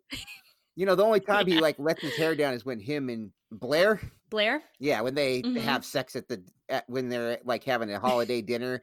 But his parents are and his parents Uh-huh. are all like, "Oh, you know, have making corny jokes and and stuff and like you know it's like the the sort of dark underbelly as things is like that the father has his young new girlfriend there and his mother's a little jealous and it's like uh-oh trouble in paradise but it's like i mean just every single thing but like the only character that was at all right for this was uh rip like i thought Mm. james spader actually seemed pretty menacing uh, like Yeah, for sure. just like dead-eyed and, and like he was like spot on for rip but then i'm like you know i think the only reason the reason they were able to keep him basically as he is is because he was a villain and they're like Yeah. yes it's okay to have the villain be like this but everybody else has to be better than, than they were in the book yeah. A, a lot of people, including Bret Easton Ellis, um, think that uh, Robert Downey Jr. as Julian is like the only saving grace of the movie. i just How do you feel about that? I don't I don't think so. I mean, like, I think his performance is all right. I, I found it a little bit you know, at the time when I watched it when I was younger, I was all like, oh whoa, you know, that's pretty that's that's quite a performance. But as I was watching it this time, Mhm. it felt a little hammier to me. It felt kind of derivative of like uh uh some other performances I've seen like um a little bit like uh you know uh Midnight Cowboy. You ever see that with Jon Voight and Dustin Hoffman? No, I didn't. Old- Is that the one where he's a sex worker? R- right. Yeah. He shows up. He thinks he's going to be, he thinks he, like everybody's always told me he's a handsome boy. He comes to New York City from a small Mhm. town and he's all like, all right, you know, now all these uh, beautiful ladies are going to be paying me to bang them. and then it's like, and then like everybody's all like, you know, assuming that he's there to, to, you know, get, have sex with men when he's out in his cowboy outfit on the street and he's all like, what? No, you know, like, but then it's like he gets, he's like, you know, things get progressively worse for him. He befriends this Mhm. kind of street person, Ratso Rizzo, played by Dustin Hoffman, and uh, then Dustin Hoffman at the end dies on a bus as they're trying to go to Florida, and it's very Oh. reminiscent of Julian's death at the end of yeah. at the end of uh, less than zero, and it's like, and I felt like the and I like felt like it the performance was a little derivative of that, you know, and like. I was and it, I was gonna say just based on that. Go ahead. but- and it's not just the it's but it's less the fault of of uh Robert Downey Jr.'s performance. The character Julian's all wrong. He like once he like yeah. like Julian has no backstory in the book. He's just uh, Yeah. uh, other than like we know that him and Clay are friends somehow. That's it. And like they went to a concert or two and that like they knew each other as kids. Right. They It- used to be in sports club together Right. in middle school. There's we know nothing about Julian having a family of any sort. I don't think there's a mention of him Mhm. having a family. I think there might be a sort of. I feel like there are some references to like, oh, my parents won't give me any more money, maybe something like that. There's certainly no scenes with But the, with the father or anything. No, definitely not. There's no hugging on the tennis court. No. in the book. But uh, you know, he's Yeah, like uh he's like wants to be this record executive, and he's all like a young hot shot. He's all bought into the '80s, uh, the whole '80s idea of success and everything. And like Julian was just like, Mhm. At, no point do you ever see Julian want anything except for some money. in the book. in the book, it, like he's never he didn't want to Yeah, start some yeah. record company or anything. He's not like some like you know uh yeah. some character like uh old Charlie Sheen's character from Wall Street or something, you know? Yeah. and it's like He wants first some money and then second to stop being exploited by his drug dealer pimp. right.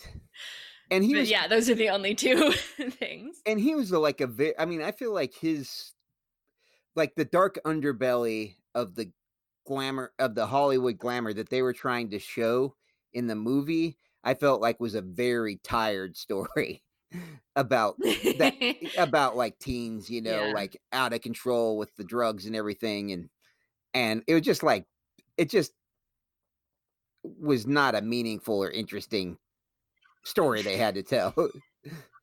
yeah. Uh, do you think do you think it was already tired in when did it come out? 87? oh Uh, yeah. Was it was this already like a tired cliche then? Oh yeah, I mean it was like basically it was a lot like it's a lot like Rebel Without a Cause. Um, you know, like which was Mhm. made like what the 1950s, except with uh Yeah. instead of instead of having you know the rebel without a cause as your central character, you have some uptight nerd as your central character who's all like, "Oh, rebel without a cause, when will you stop?" yeah. Um yeah. Um so I don't know if you know anything about the the production or like what was going on behind the scenes of of um Less Than Zero the movie. a little bit because Do I you know anything to- about it? I listened to an interview uh, that Bret Easton Ellis did with Andrew McCarthy. Uh, so I know Right, yeah. Okay. okay. I know that Um Andrew McCarthy said that at some point he saw a script that he thought was a fairly faithful rendition of the book, and it was just like the the producers were just like, no, no, no, no. Yeah.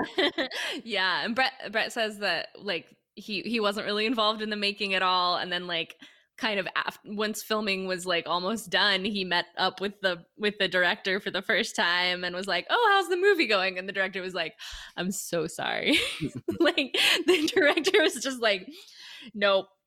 Don't don't be excited about this movie. Yeah, just like it got completely beaten to death by the by the studios like i think particularly bret says because like dare uh, became a thing or like there was a like big drug backlash like right when the movie was entering into production and it was like totally it- you could not get away with depicting drug use in any but the most like after school special type tone. And so it became truly an after school special. I think it you could air it alongside any of those and it would fit right in. Yeah, maybe there would be less maybe there'd be less sex in an after school special yeah. The, the movie somebody would get pregnant be re- remade because uh, the book to be made into a new movie because that that movie was not at all a reflection of what the book was. yeah it didn't it, it didn't recreate the spirit or the events of it like it really just lifted like character names and kind of like the theme of drug use. Right, and I mean, uh, you know, there's and there's like all it's got in element- common. yeah there's like you know Yeah. julian has to have sex with men. Uh julian asked clay to borrow some money. Um uh rip is a bad guy. Yeah uh blair is a girl that clay has, you know, been in a relationship with. Like there's a, you know there's some like very generic elements of the story that survive, but like yeah, it's it. There's just really very little left. It's like the only one, the Yeah. only thing movie I can think of that I've seen that I was like, uh, that I felt reflected the source material less was uh, Lawnmower Man. um, that was I haven't seen that, but I'm a little bit aware of it. Stephen King's Lawnmower Man. I went to that in the theater when it came out, and I hadn't I hadn't read Lawnmower Man at the time, uh, but the movie was about this. It was kind of like, do you know the story Flowers for Algernon? Mhm. It's a, so it's about this guy who's very simple minded who mows lawns for a living or whatever, and then like uh, they use uh, like virtual reality stuff to sort of like do experiments on him, and they they increase his intelligence, and then he sort of sort of starts inhabiting this computer, and he's like becomes this sort of monster or whatever. So anyway, that's the movie. So uh, some time later, I end up reading the short story, and the short story like you could never make a movie out of because there's nothing to it hardly but it's just like the god the greek god pan uh for some reason he shows up i can't even remember what it was about exactly but like basically he's out eating all the grass in somebody's yard and then he like eats the guy or something and that's like the whole, it's like it's like so like all they did was take the title and and call Stephen King's Lawnmower Man. It had nothing to even to do remotely with the with the short story. Yeah, that's. I guess that's less less less related. Yeah, I think that's the that's the only other movie, the only movie I've seen that was less related to the source material. This one. Ugh. um. So, uh, kind of like setting aside for a moment whether it's uh, its relationship to the source material. Do you think that? Do you think this movie like has anything to offer, like on its own terms, or is it a waste of everybody's time? I think it has li- very, to me it has very little to offer. Um, just the uh, like Clay is uh such an uninteresting character. Uh, Like there's no tr- trajectory to his story at all. He's just like this guy who's like you, know a well-meaning, pretty good guy, but he likes to you know he's a young adult and likes to have sex with his girlfriend sometimes, and that's a little bit raunchy. and uh and then like he's got a friend who's in all kinds of trouble and he keeps trying to rescue his friend and then the final time he rescues his friend his friend dies uh and uh you know that's his personal story of growth like like Uh, uh, like he doesn't there's no point at where where he's like really seems even all in, tempted to be like oh yeah i want to do some coke or like yeah. just like no oh no this is horrible this is really horrible guys like yeah. Yeah, there's like uh, the scene at the the Christmas party Rip offers him some coke and he's like, "No, I don't do that anymore, man." And uh, honestly, like I'm shocked that there's even an implication that he ever Well, did it cuz he's such a like school marm. yeah i guess there was some but I, I had a feeling he was kind of bullshitting that he'd ever done it at all you know like I like that. I like that theory. Like, I had a feeling that he was all like, "Oh no!" It was like that, you know. Oh no, my fam. There's a history of addiction in my family, man. I'm afraid it's gonna take me to a really dark place. yeah, that feels that feels much more true to the character. um, what about um, trag- tragic sad Julian? Do you think that his his story is worth well, telling? You know, I mean, Sweet poor Julian. yeah, I mean, he like he was very irritating to me in this film. You know, like just, Mm, irritating, like for the most part. and then like you know i mean i remember at the time back when i first saw it i was all like i mean it doesn't reflect well on where my head was at back then but i was all like oh Mhm. that poor guy forced to suck dick like he uh you know, as a, a- you know, for money or whatever for drugs. Like, why didn't they just kill the poor son of a bitch? You know, like instead of subjecting him to that, the, the very worst humiliation, the fate worse than death. You know, like yeah, know, that seems like a very 80s thought. right, exactly. It's like so. It's like, and I think it was meant to be taken that way in the film too. You know, and at the time it was Yeah. made, like, oh my god, this uh, this person has like hit the very, you know, when you see that, it's like, oh my god, this is somebody who's like, you know, crossed over into something that, like, you know, would never. No red-blooded American male could ever respect himself again after doing the things he's done. yeah, it's so funny like what the rock bottom like darkest moment of the movie is versus like the rock bottom darkest movie darkest moment of the book. yeah, It's like the the darkest depravity of the movie is like where the book starts and then it gets progressively worse from there. Yeah. Well, and then like I didn't like the fact like, you know, not only was Clay not even a tiny bit morally implicated in any of it, Julian has decided to turn over a new leaf and only Mhm. because like Rip physically forces the heroin into his veins does he go back to it, you know? So he's like he's done his Yeah. he like he's there and he's all like i'm done and then and like rip's like oh no you're not and like wrestles him like basically has him pinned pinned down and had and heroin shot into his arm you know it's like yeah. it- it, like, doesn't even even even julian isn't morally implicated in his own downfall hardly yeah. you know, like oh everybody's blaming except for that doggone rip you know. I mean, they do have like Julian going and trying to borrow money from his uncle, and his uncle's like, "Oh, you want to do a bump?" But other than that, like the adults are like all like, you know, oh, we're just regular square adults who like, you know, uh, you know, we would we would be shocked if we had any idea what was going on behind the scenes because we don't, you know, we weren't raised that way or whatever. You know, it's like, wait, that these are not at all the adults depicted in the book.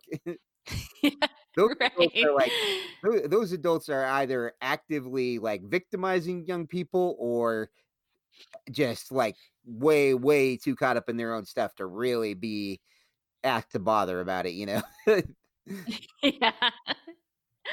Also, like this, the the movie kind of combines Rip and Finn into one character because yeah they do they do in in one yeah, it's like the movie just couldn't it couldn't even handle the idea that there's mo- like more than one bad dude out there. right It's like no, if only Rip could be chased out of town, like everything would be fine. right And he he's got that strange that strange bodyguard.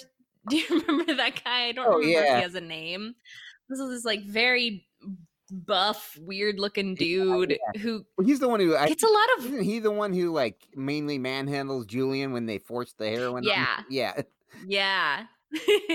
and I honestly I didn't remember that they that they forcibly injected him. I remember I remember Rip giving him like a crack pipe or something and him like smoking it in, in the corner of a party and then being like, oh, yeah, I'm coming back to the party.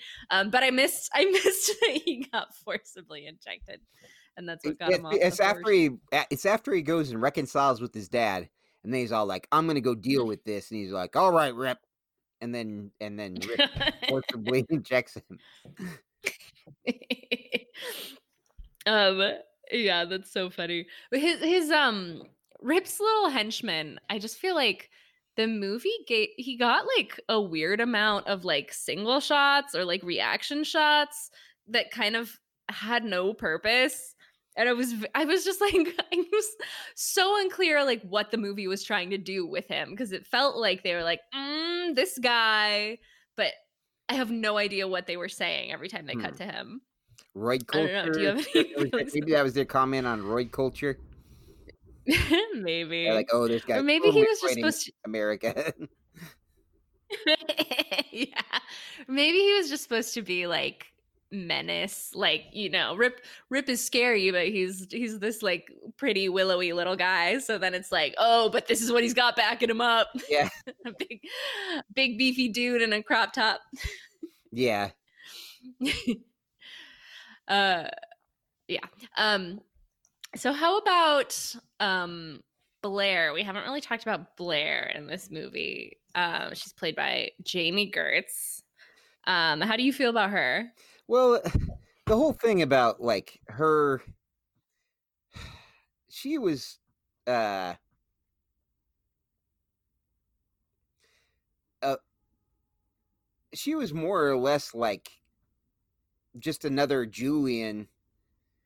Like she you know just like doing drugs too. She was messing around with Julian um behind Clay's back and um, she was just somebody who was also like who had also kind of given into uh this uh lifestyle.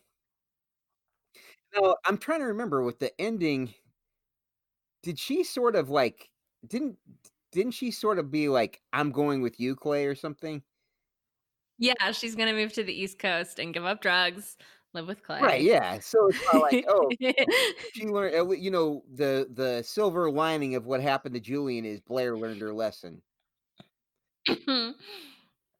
yeah. I'm like I, she Uh, just like I mean like her whole like relationship with Julian and and with uh Clay like they it was just the whole thing was just kind of nauseating like there was no I don't know I mean I no, I to- totally agree. I used to always like that actress um what's her name uh Jami Gertz. Yeah, Jami Gertz. I used to like Oh. her when I was Mm-hmm. younger. I used to always be like, "Oh, she's really Mhm. cute," you know. But like my generation, more or less. But uh, yeah, that I did not. She did not like particularly bring anything to that performance. There was not particularly anything interesting about the way the character was written. Uh, uh, like, yeah, she served very. I felt like she served very little purpose in that film, other than to be like the girl. I think she also served the purpose of being like, you know, there's that there's that moment where she and Clay are out for a drive and then they get in a fight about her drug use and then he's like, "You think you're so different from Julian, but you're the same." Uh, and and I I think that a big part of her function in that movie is like as a drug PSA, it's saying like, oh, you think there's this line between like casual drug use and like being a full on addict. Right. That line doesn't exist. Right. It's a slippery slope. Yeah. I guess yeah, I was re- I was thinking of it more from like uh, you know, a dramatic or or like filmic point of view, but PSA point of view, I see your point. like if this is not if you're not thinking of this as like uh, a work of art or something, if you're thinking of it as an education to an anti-drug propaganda tool, I can see her purpose. yeah. If like if I had to watch this in like my high school health class, I'd be like, yeah, that was one of the better movies they made me watch in health this year. right. um okay so we've talked about clay did you hear did you hear the part in the in um, bret's conversation with andrew mccarthy where andrew mccarthy was like oh i was just i was just so high that whole time i did a terrible job oh yeah. Yeah. that's really funny and apparently robert downey jr said that that movie was like the beginning of his descent into actual like his own like serious addiction Because and Andrew felt- McCarthy was like, "Oh my." he felt so cool about about how he was playing that. Baby. And Andrew McCarthy was like, "Oh my god, if that was the beginning of it, like I would I would hate to see the end because he was already Right. incredibly fucked up Right. when that movie was being made." That's right. Seems like that was probably a very weird and erratic uh film set if if I had to Yeah. guess. Oh, but yeah, I I going back to Blair, I really hate Blair in this movie. Yeah. She drives me crazy. Yeah. Yeah. Like I I I, I find Julian like pretty charming. I, I can see like what's annoying about him, but I don't know. I think he's fun. Robert Downey Jr. is cute. He's like, he, uh, he's like, you know, too too hyped up because he's coked up, and also he's Robert Downey Jr. Uh, he's like a bit much, but I, like I find it agreeable. Um, but I feel uh, Jami Gertz just like everything she says and does in that movie just drives me crazy. I hate, I hate her so much. Yeah. I really like her in like Ally McBeal as a Oh, as a like Ally character that is supposed to be like wound too tight. Yeah, she was really funny. She's this like very neurotic, um, tense woman with like a lot of ticks and a lot of anxieties who like brings her mother on all her dates. She um she dates one of the main characters of Ally McBeal. She's really great on that show, and I really liked her in that kind of like comedic character actress type role. But as a like as a like tragic heroine or or whatever she's supposed to be in this movie like i really don't think she works because i feel like she's like too goofy to pull it off Yeah. Yeah, she I, yeah, I I really didn't find very much at all to like in the movie. Um I mean like yeah, Robert Downey Jr. is probably the one of the closest and and uh James Spader. They were probably the closest thing to something good about the movie, but like there wasn't much. I always liked the uh Bangles cover of Hazy Shade of Winter. Oh yeah that was great. Um, which is funny because like i yeah when i was graduating high school which was before i saw the movie i graduated high school i remember recommending that song for our class song um but and, oh nice. but, but i of course didn't have the sort of pull to make that happen. We ended up doing lean on me like, like our uh, yeah a group a group of uh, guys from choir guys and gals from choir saying lean on me. Oh, instead which is slightly Um, less bad than the fin- following year uh that our other brother for for for Corey's class they had uh, Uh-huh. winds of change by the scorpions. You may not oh god i don't know that song but just just based on the title i feel it- like i it starts it. off with whistling. No and it's all like you know it's it's like it's a little bit like uh right here right now by uh jesus jones about you know like like oh my god the cold war is over you know uh everything's gonna be wonderful from now on you know Oof. my my graduating class we were like the laziest class in the history of the school and we didn't choose a class anything oh nice and we also didn't bother we yeah we didn't bother to line up uh, like a, any speakers so then a gym coach who had retired the year before ended up being our commencement speaker. Which I, I, am into that being pretty being our legacy yeah i just finished reading white Oh. and in the part where bret talks about this movie uh he brings up the bangles cover of hazy shade of winter. It's like one of the only po- positive things he has to say about the movie.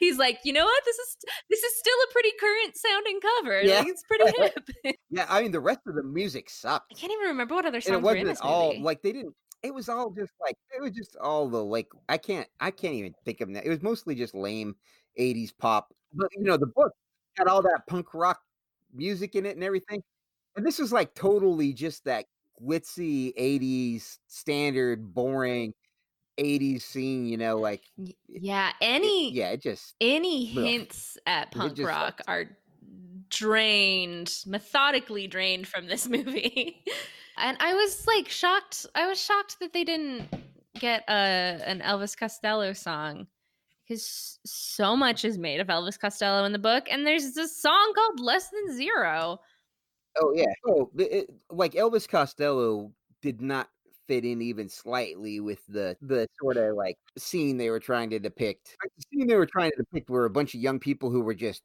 100% bought into like all the synth pop late 80s hits. Yeah.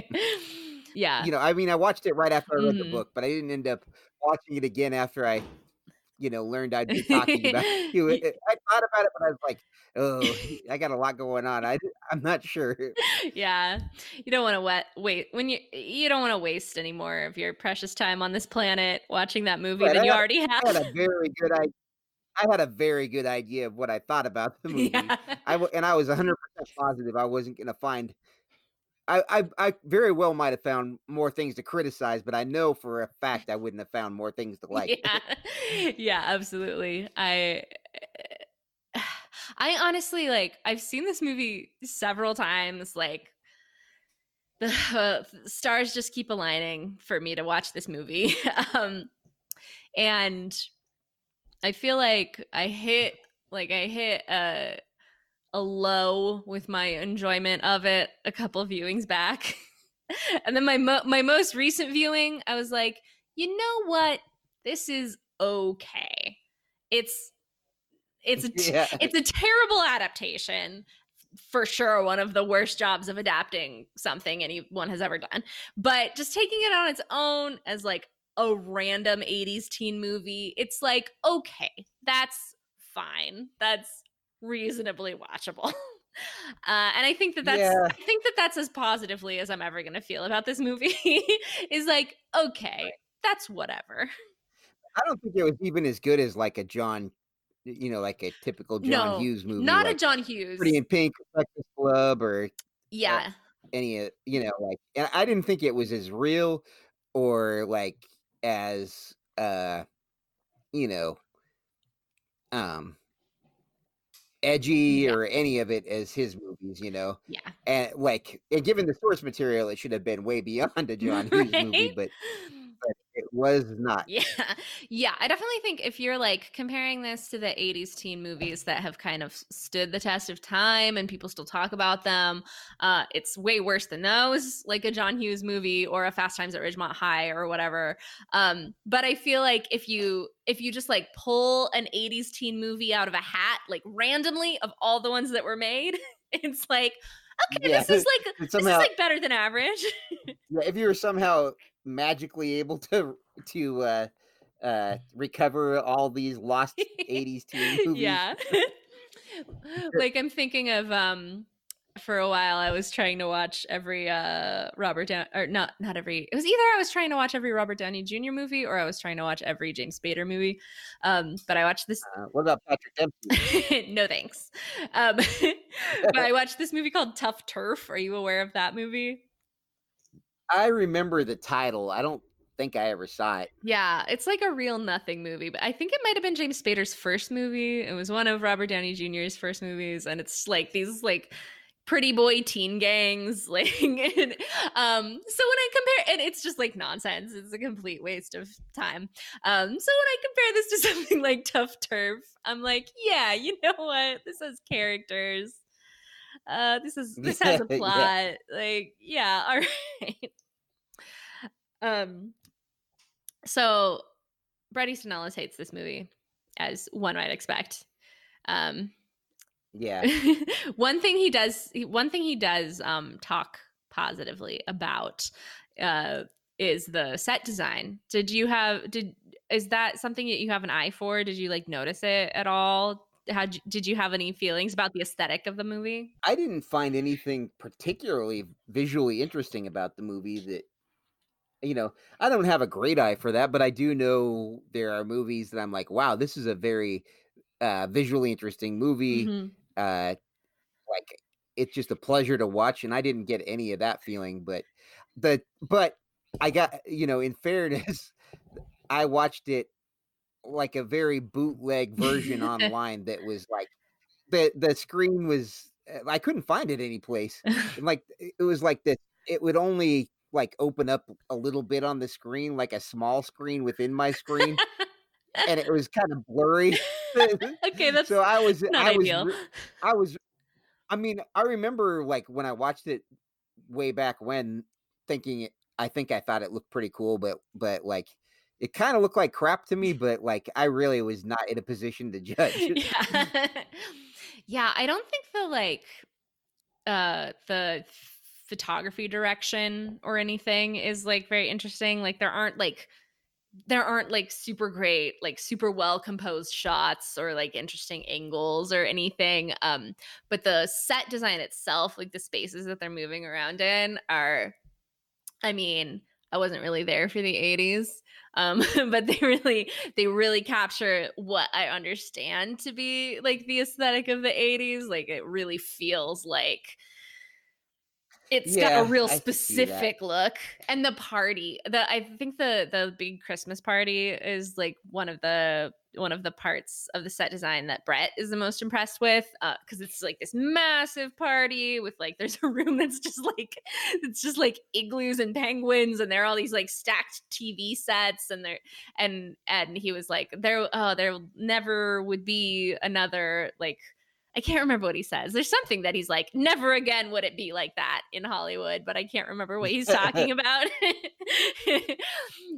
Oh man, I do know that that uh, Blair's like cool, sleek, modern apartment, like that that with weirdly designed, like s- supposed to kind of look like maybe a loft in New York or something, Mhm. like from the eighties. Like I that thing, that apartment just irritated the hell out of Is that the one that's like, is hers the apartment that's like all Where- white, where Julian like white Yes, everywhere and and like billowing Julian- curtains? Yes the one where julian like goes to uh uh, to like detox you know come down off of the smack that's right. and everything and like and then like where they paint in, in like in big she's got like sheets hanging on the walls or something and they paint big letters julian is dead on it or, or whatever when clay comes in before clay rushes to the rescue That's right. I forgot about like that that sequence where Julian is detoxing and Blair and uh Blair and Clay are taking care of him. Is and he's in there naked the whole time yeah, that's right. Yeah, it's just like very like he's just become like their infant child. and they're these like they're these like haggard, like exhausted new parents. um it's very so incredibly far from anything you can find in the book. Like there's no no one is nurtured or nurtures in the book. yeah but again, kind of like taking it on its own as a movie, I was like, you know, this is like sort of affecting. This is like sweet. It's it's corny, um, but it was. Uh, it, I felt like it sort of worked. Mostly, probably mostly just maybe mostly just because Robert Downey Jr. is so cute and sad. Like that was the majority of what made it work. I mean, I think I, I watched I I watched it like you know this most recent. Like I said, I liked it pretty well when I saw it back in '91, Mm-hmm. and then this most recent time I watched it within like 24 hours of having completed the book, Mm-hmm. and I was all like, just getting madder and madder as I watched it. You know, like Yeah. Yeah, it is really it is really so I, insane. I yeah, my I may have had sort of a jaded palate at the time I was watching it. I, maybe I'm slightly harder on it than it deserves to be, but um I I can't escape uh the conclusion that it's not a good movie though no, it's definitely not. Yeah. Like when I'm looking for for things to enjoy about it, I'm definitely like having to stretch pretty hard.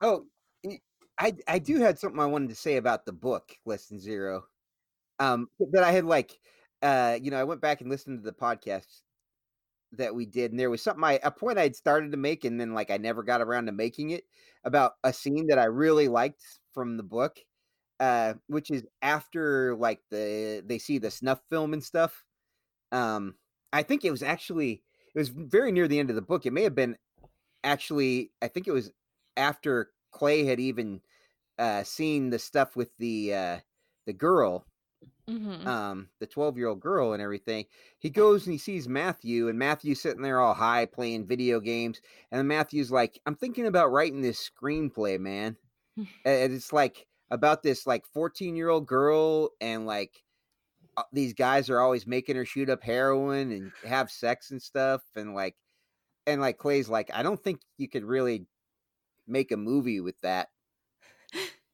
you know Yeah. but it's funny because it's like so basically i mean it was basically like matthew is sort of describing like writing something that was about more or less about what clay had just witnessed Mm-hmm. Um, and Clay was all like, "Oh, you couldn't write a book about, or you couldn't write something about that. Nobody wants that, you know." right. and uh i liked that because it was like he was kind of like acknowledging he was kind of acknowledging uh the sort of uh weird moral position he was putting himself in by writing about the subject you know Yeah.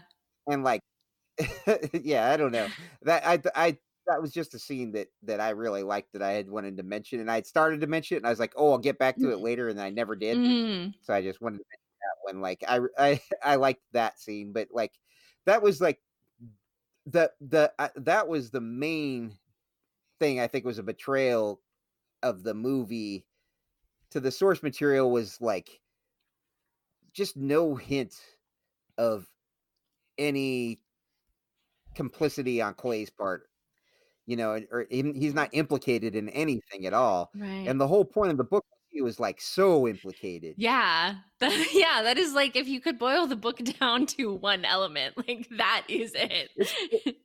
That's the main thing that made it interesting is like you know it's like here's this main character and he's just like and there's all this awful stuff happening and there's nothing being done. The character's doing nothing to like defend himself in your eyes hardly he's like you know he's just all like yeah i saw all this and i did nothing you know? Yeah. that's who i am. Yeah. and he and like he he doesn't really like yeah.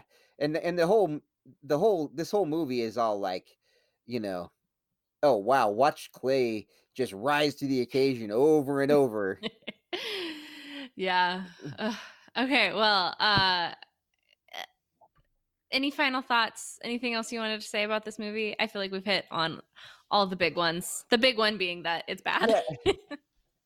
yeah it's bad complete betrayal of the source material not just like it, it- yeah like it's worse in it's worse than lawn I, I i think it's worse than lawnmower man because lawnmower man just went off on a tangent. It just had no relation to the source material. it had no relation. This this was actively a betrayal of the source material. It was like it was like okay i see what you're trying to do author and i'm going 100% in the opposite direction. Yeah. as fast as i can i'm jumping in my little red corvette and driving 100 miles an hour in the opposite direction yeah. yeah. I mean, you said it. right. Um, Sean, thank you again for being here. Um, Uh, my pleasure before before I send you off, um, I'd I'd like to give you the opportunity to recommend a, a book to our listeners that is not written by a uh, cis white man, or you know, now we're in the movie. Now we're in movie town. So if you wanted to do a movie that's like dir- directed or or written by not a cis white man, I'd accept that as well. But I think I'm to keep doing book recommendations. Hmm. Um. I well. Let's see here. Um, Lee Daniels, Mm. the the guy who did the produces the TV show, uh, you know, Empire. Mhm. He's done a number of films over the years, and I think he's like not all of them are that well known. Uh, there was a movie with uh, Cuba Gooding Jr. and uh, uh, oh, what's her name? The the lady you know who played uh, um, the Queen. Um, Helen Mirren. Yes, Helen Mirren, and they play like lovers, and it's like it's a it's, it's I think it's called Shadow Boxer. That was a really interesting movie, and Lee Daniels like he had this other one, Paper Boy, I believe it's called, with Zac Efron Oh. and uh oh boy, John Cusack and um Tom Cruise's ex-wife, Katie Holmes, Nicole Kidman. Nicole Kidman. Yeah. um but like but that's uh, that was very good and like I, I liked the butler lee daniels is like I, I think he's a very good filmmaker very interesting filmmaker and i he's not unwell known but i don't think like uh he's somebody that everybody has really like taken in his uh his uh whole filmography and uh Yeah. so i'd give him a a plug now. Okay, cool. I'll check him out. Yeah, I've not seen any of his movies, and when I hear his name, I just think Lee Daniels the Butler, because for a while, you just heard the phrase Lee Daniels the Butler Lee Daniels is. a lot. Mhm. I, I believe Lee Daniels is black and gay. So okay, I, I rad. uh, if I'm if I'm, I'm so I'm trying to stay in the spirit of things, but if I'm wrong about that, Okay. um, for my recommendation, I'm going to recommend a book that I just finished reading that ties into the Bret Easton Ellis universe uh, somewhat. Uh, it's The Secret History by Donna Tartt. Um, and for anybody who doesn't know, um, Bret wrote Less Than Zero, the novel, in the same novel writing class at um, I want to call it Camden. That's the fake name. Um, Oh, at, right. at Bennington College. Um, Bret wrote Less Than Zero in that class, and Donna Tartt was also in that class and wrote The Secret History, uh, which she went on to get published a couple of years ago, a couple years later, um, after Bret got Less Than Zero published. And they were really good friends, um, and The Secret History is actually dedicated to Bret.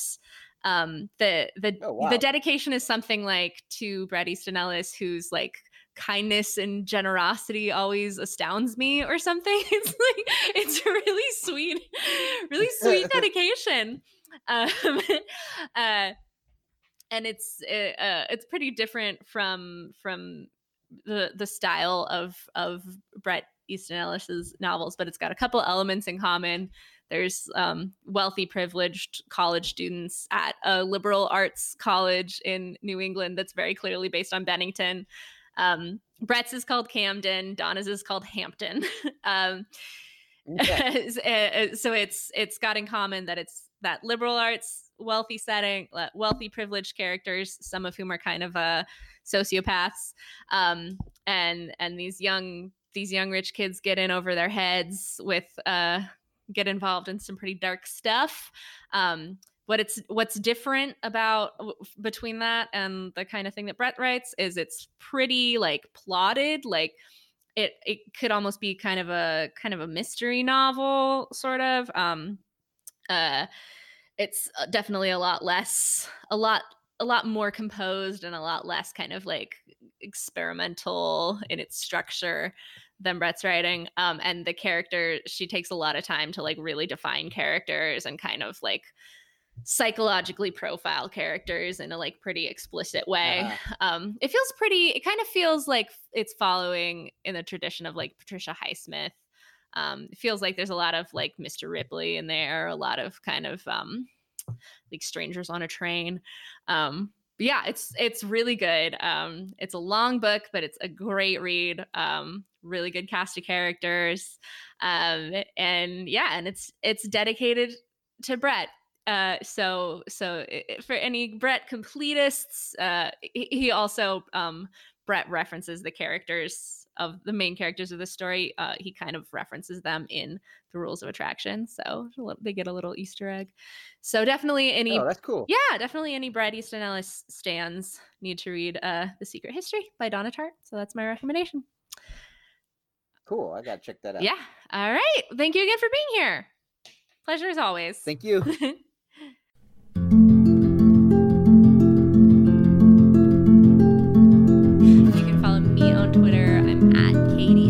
You can follow the show at Bret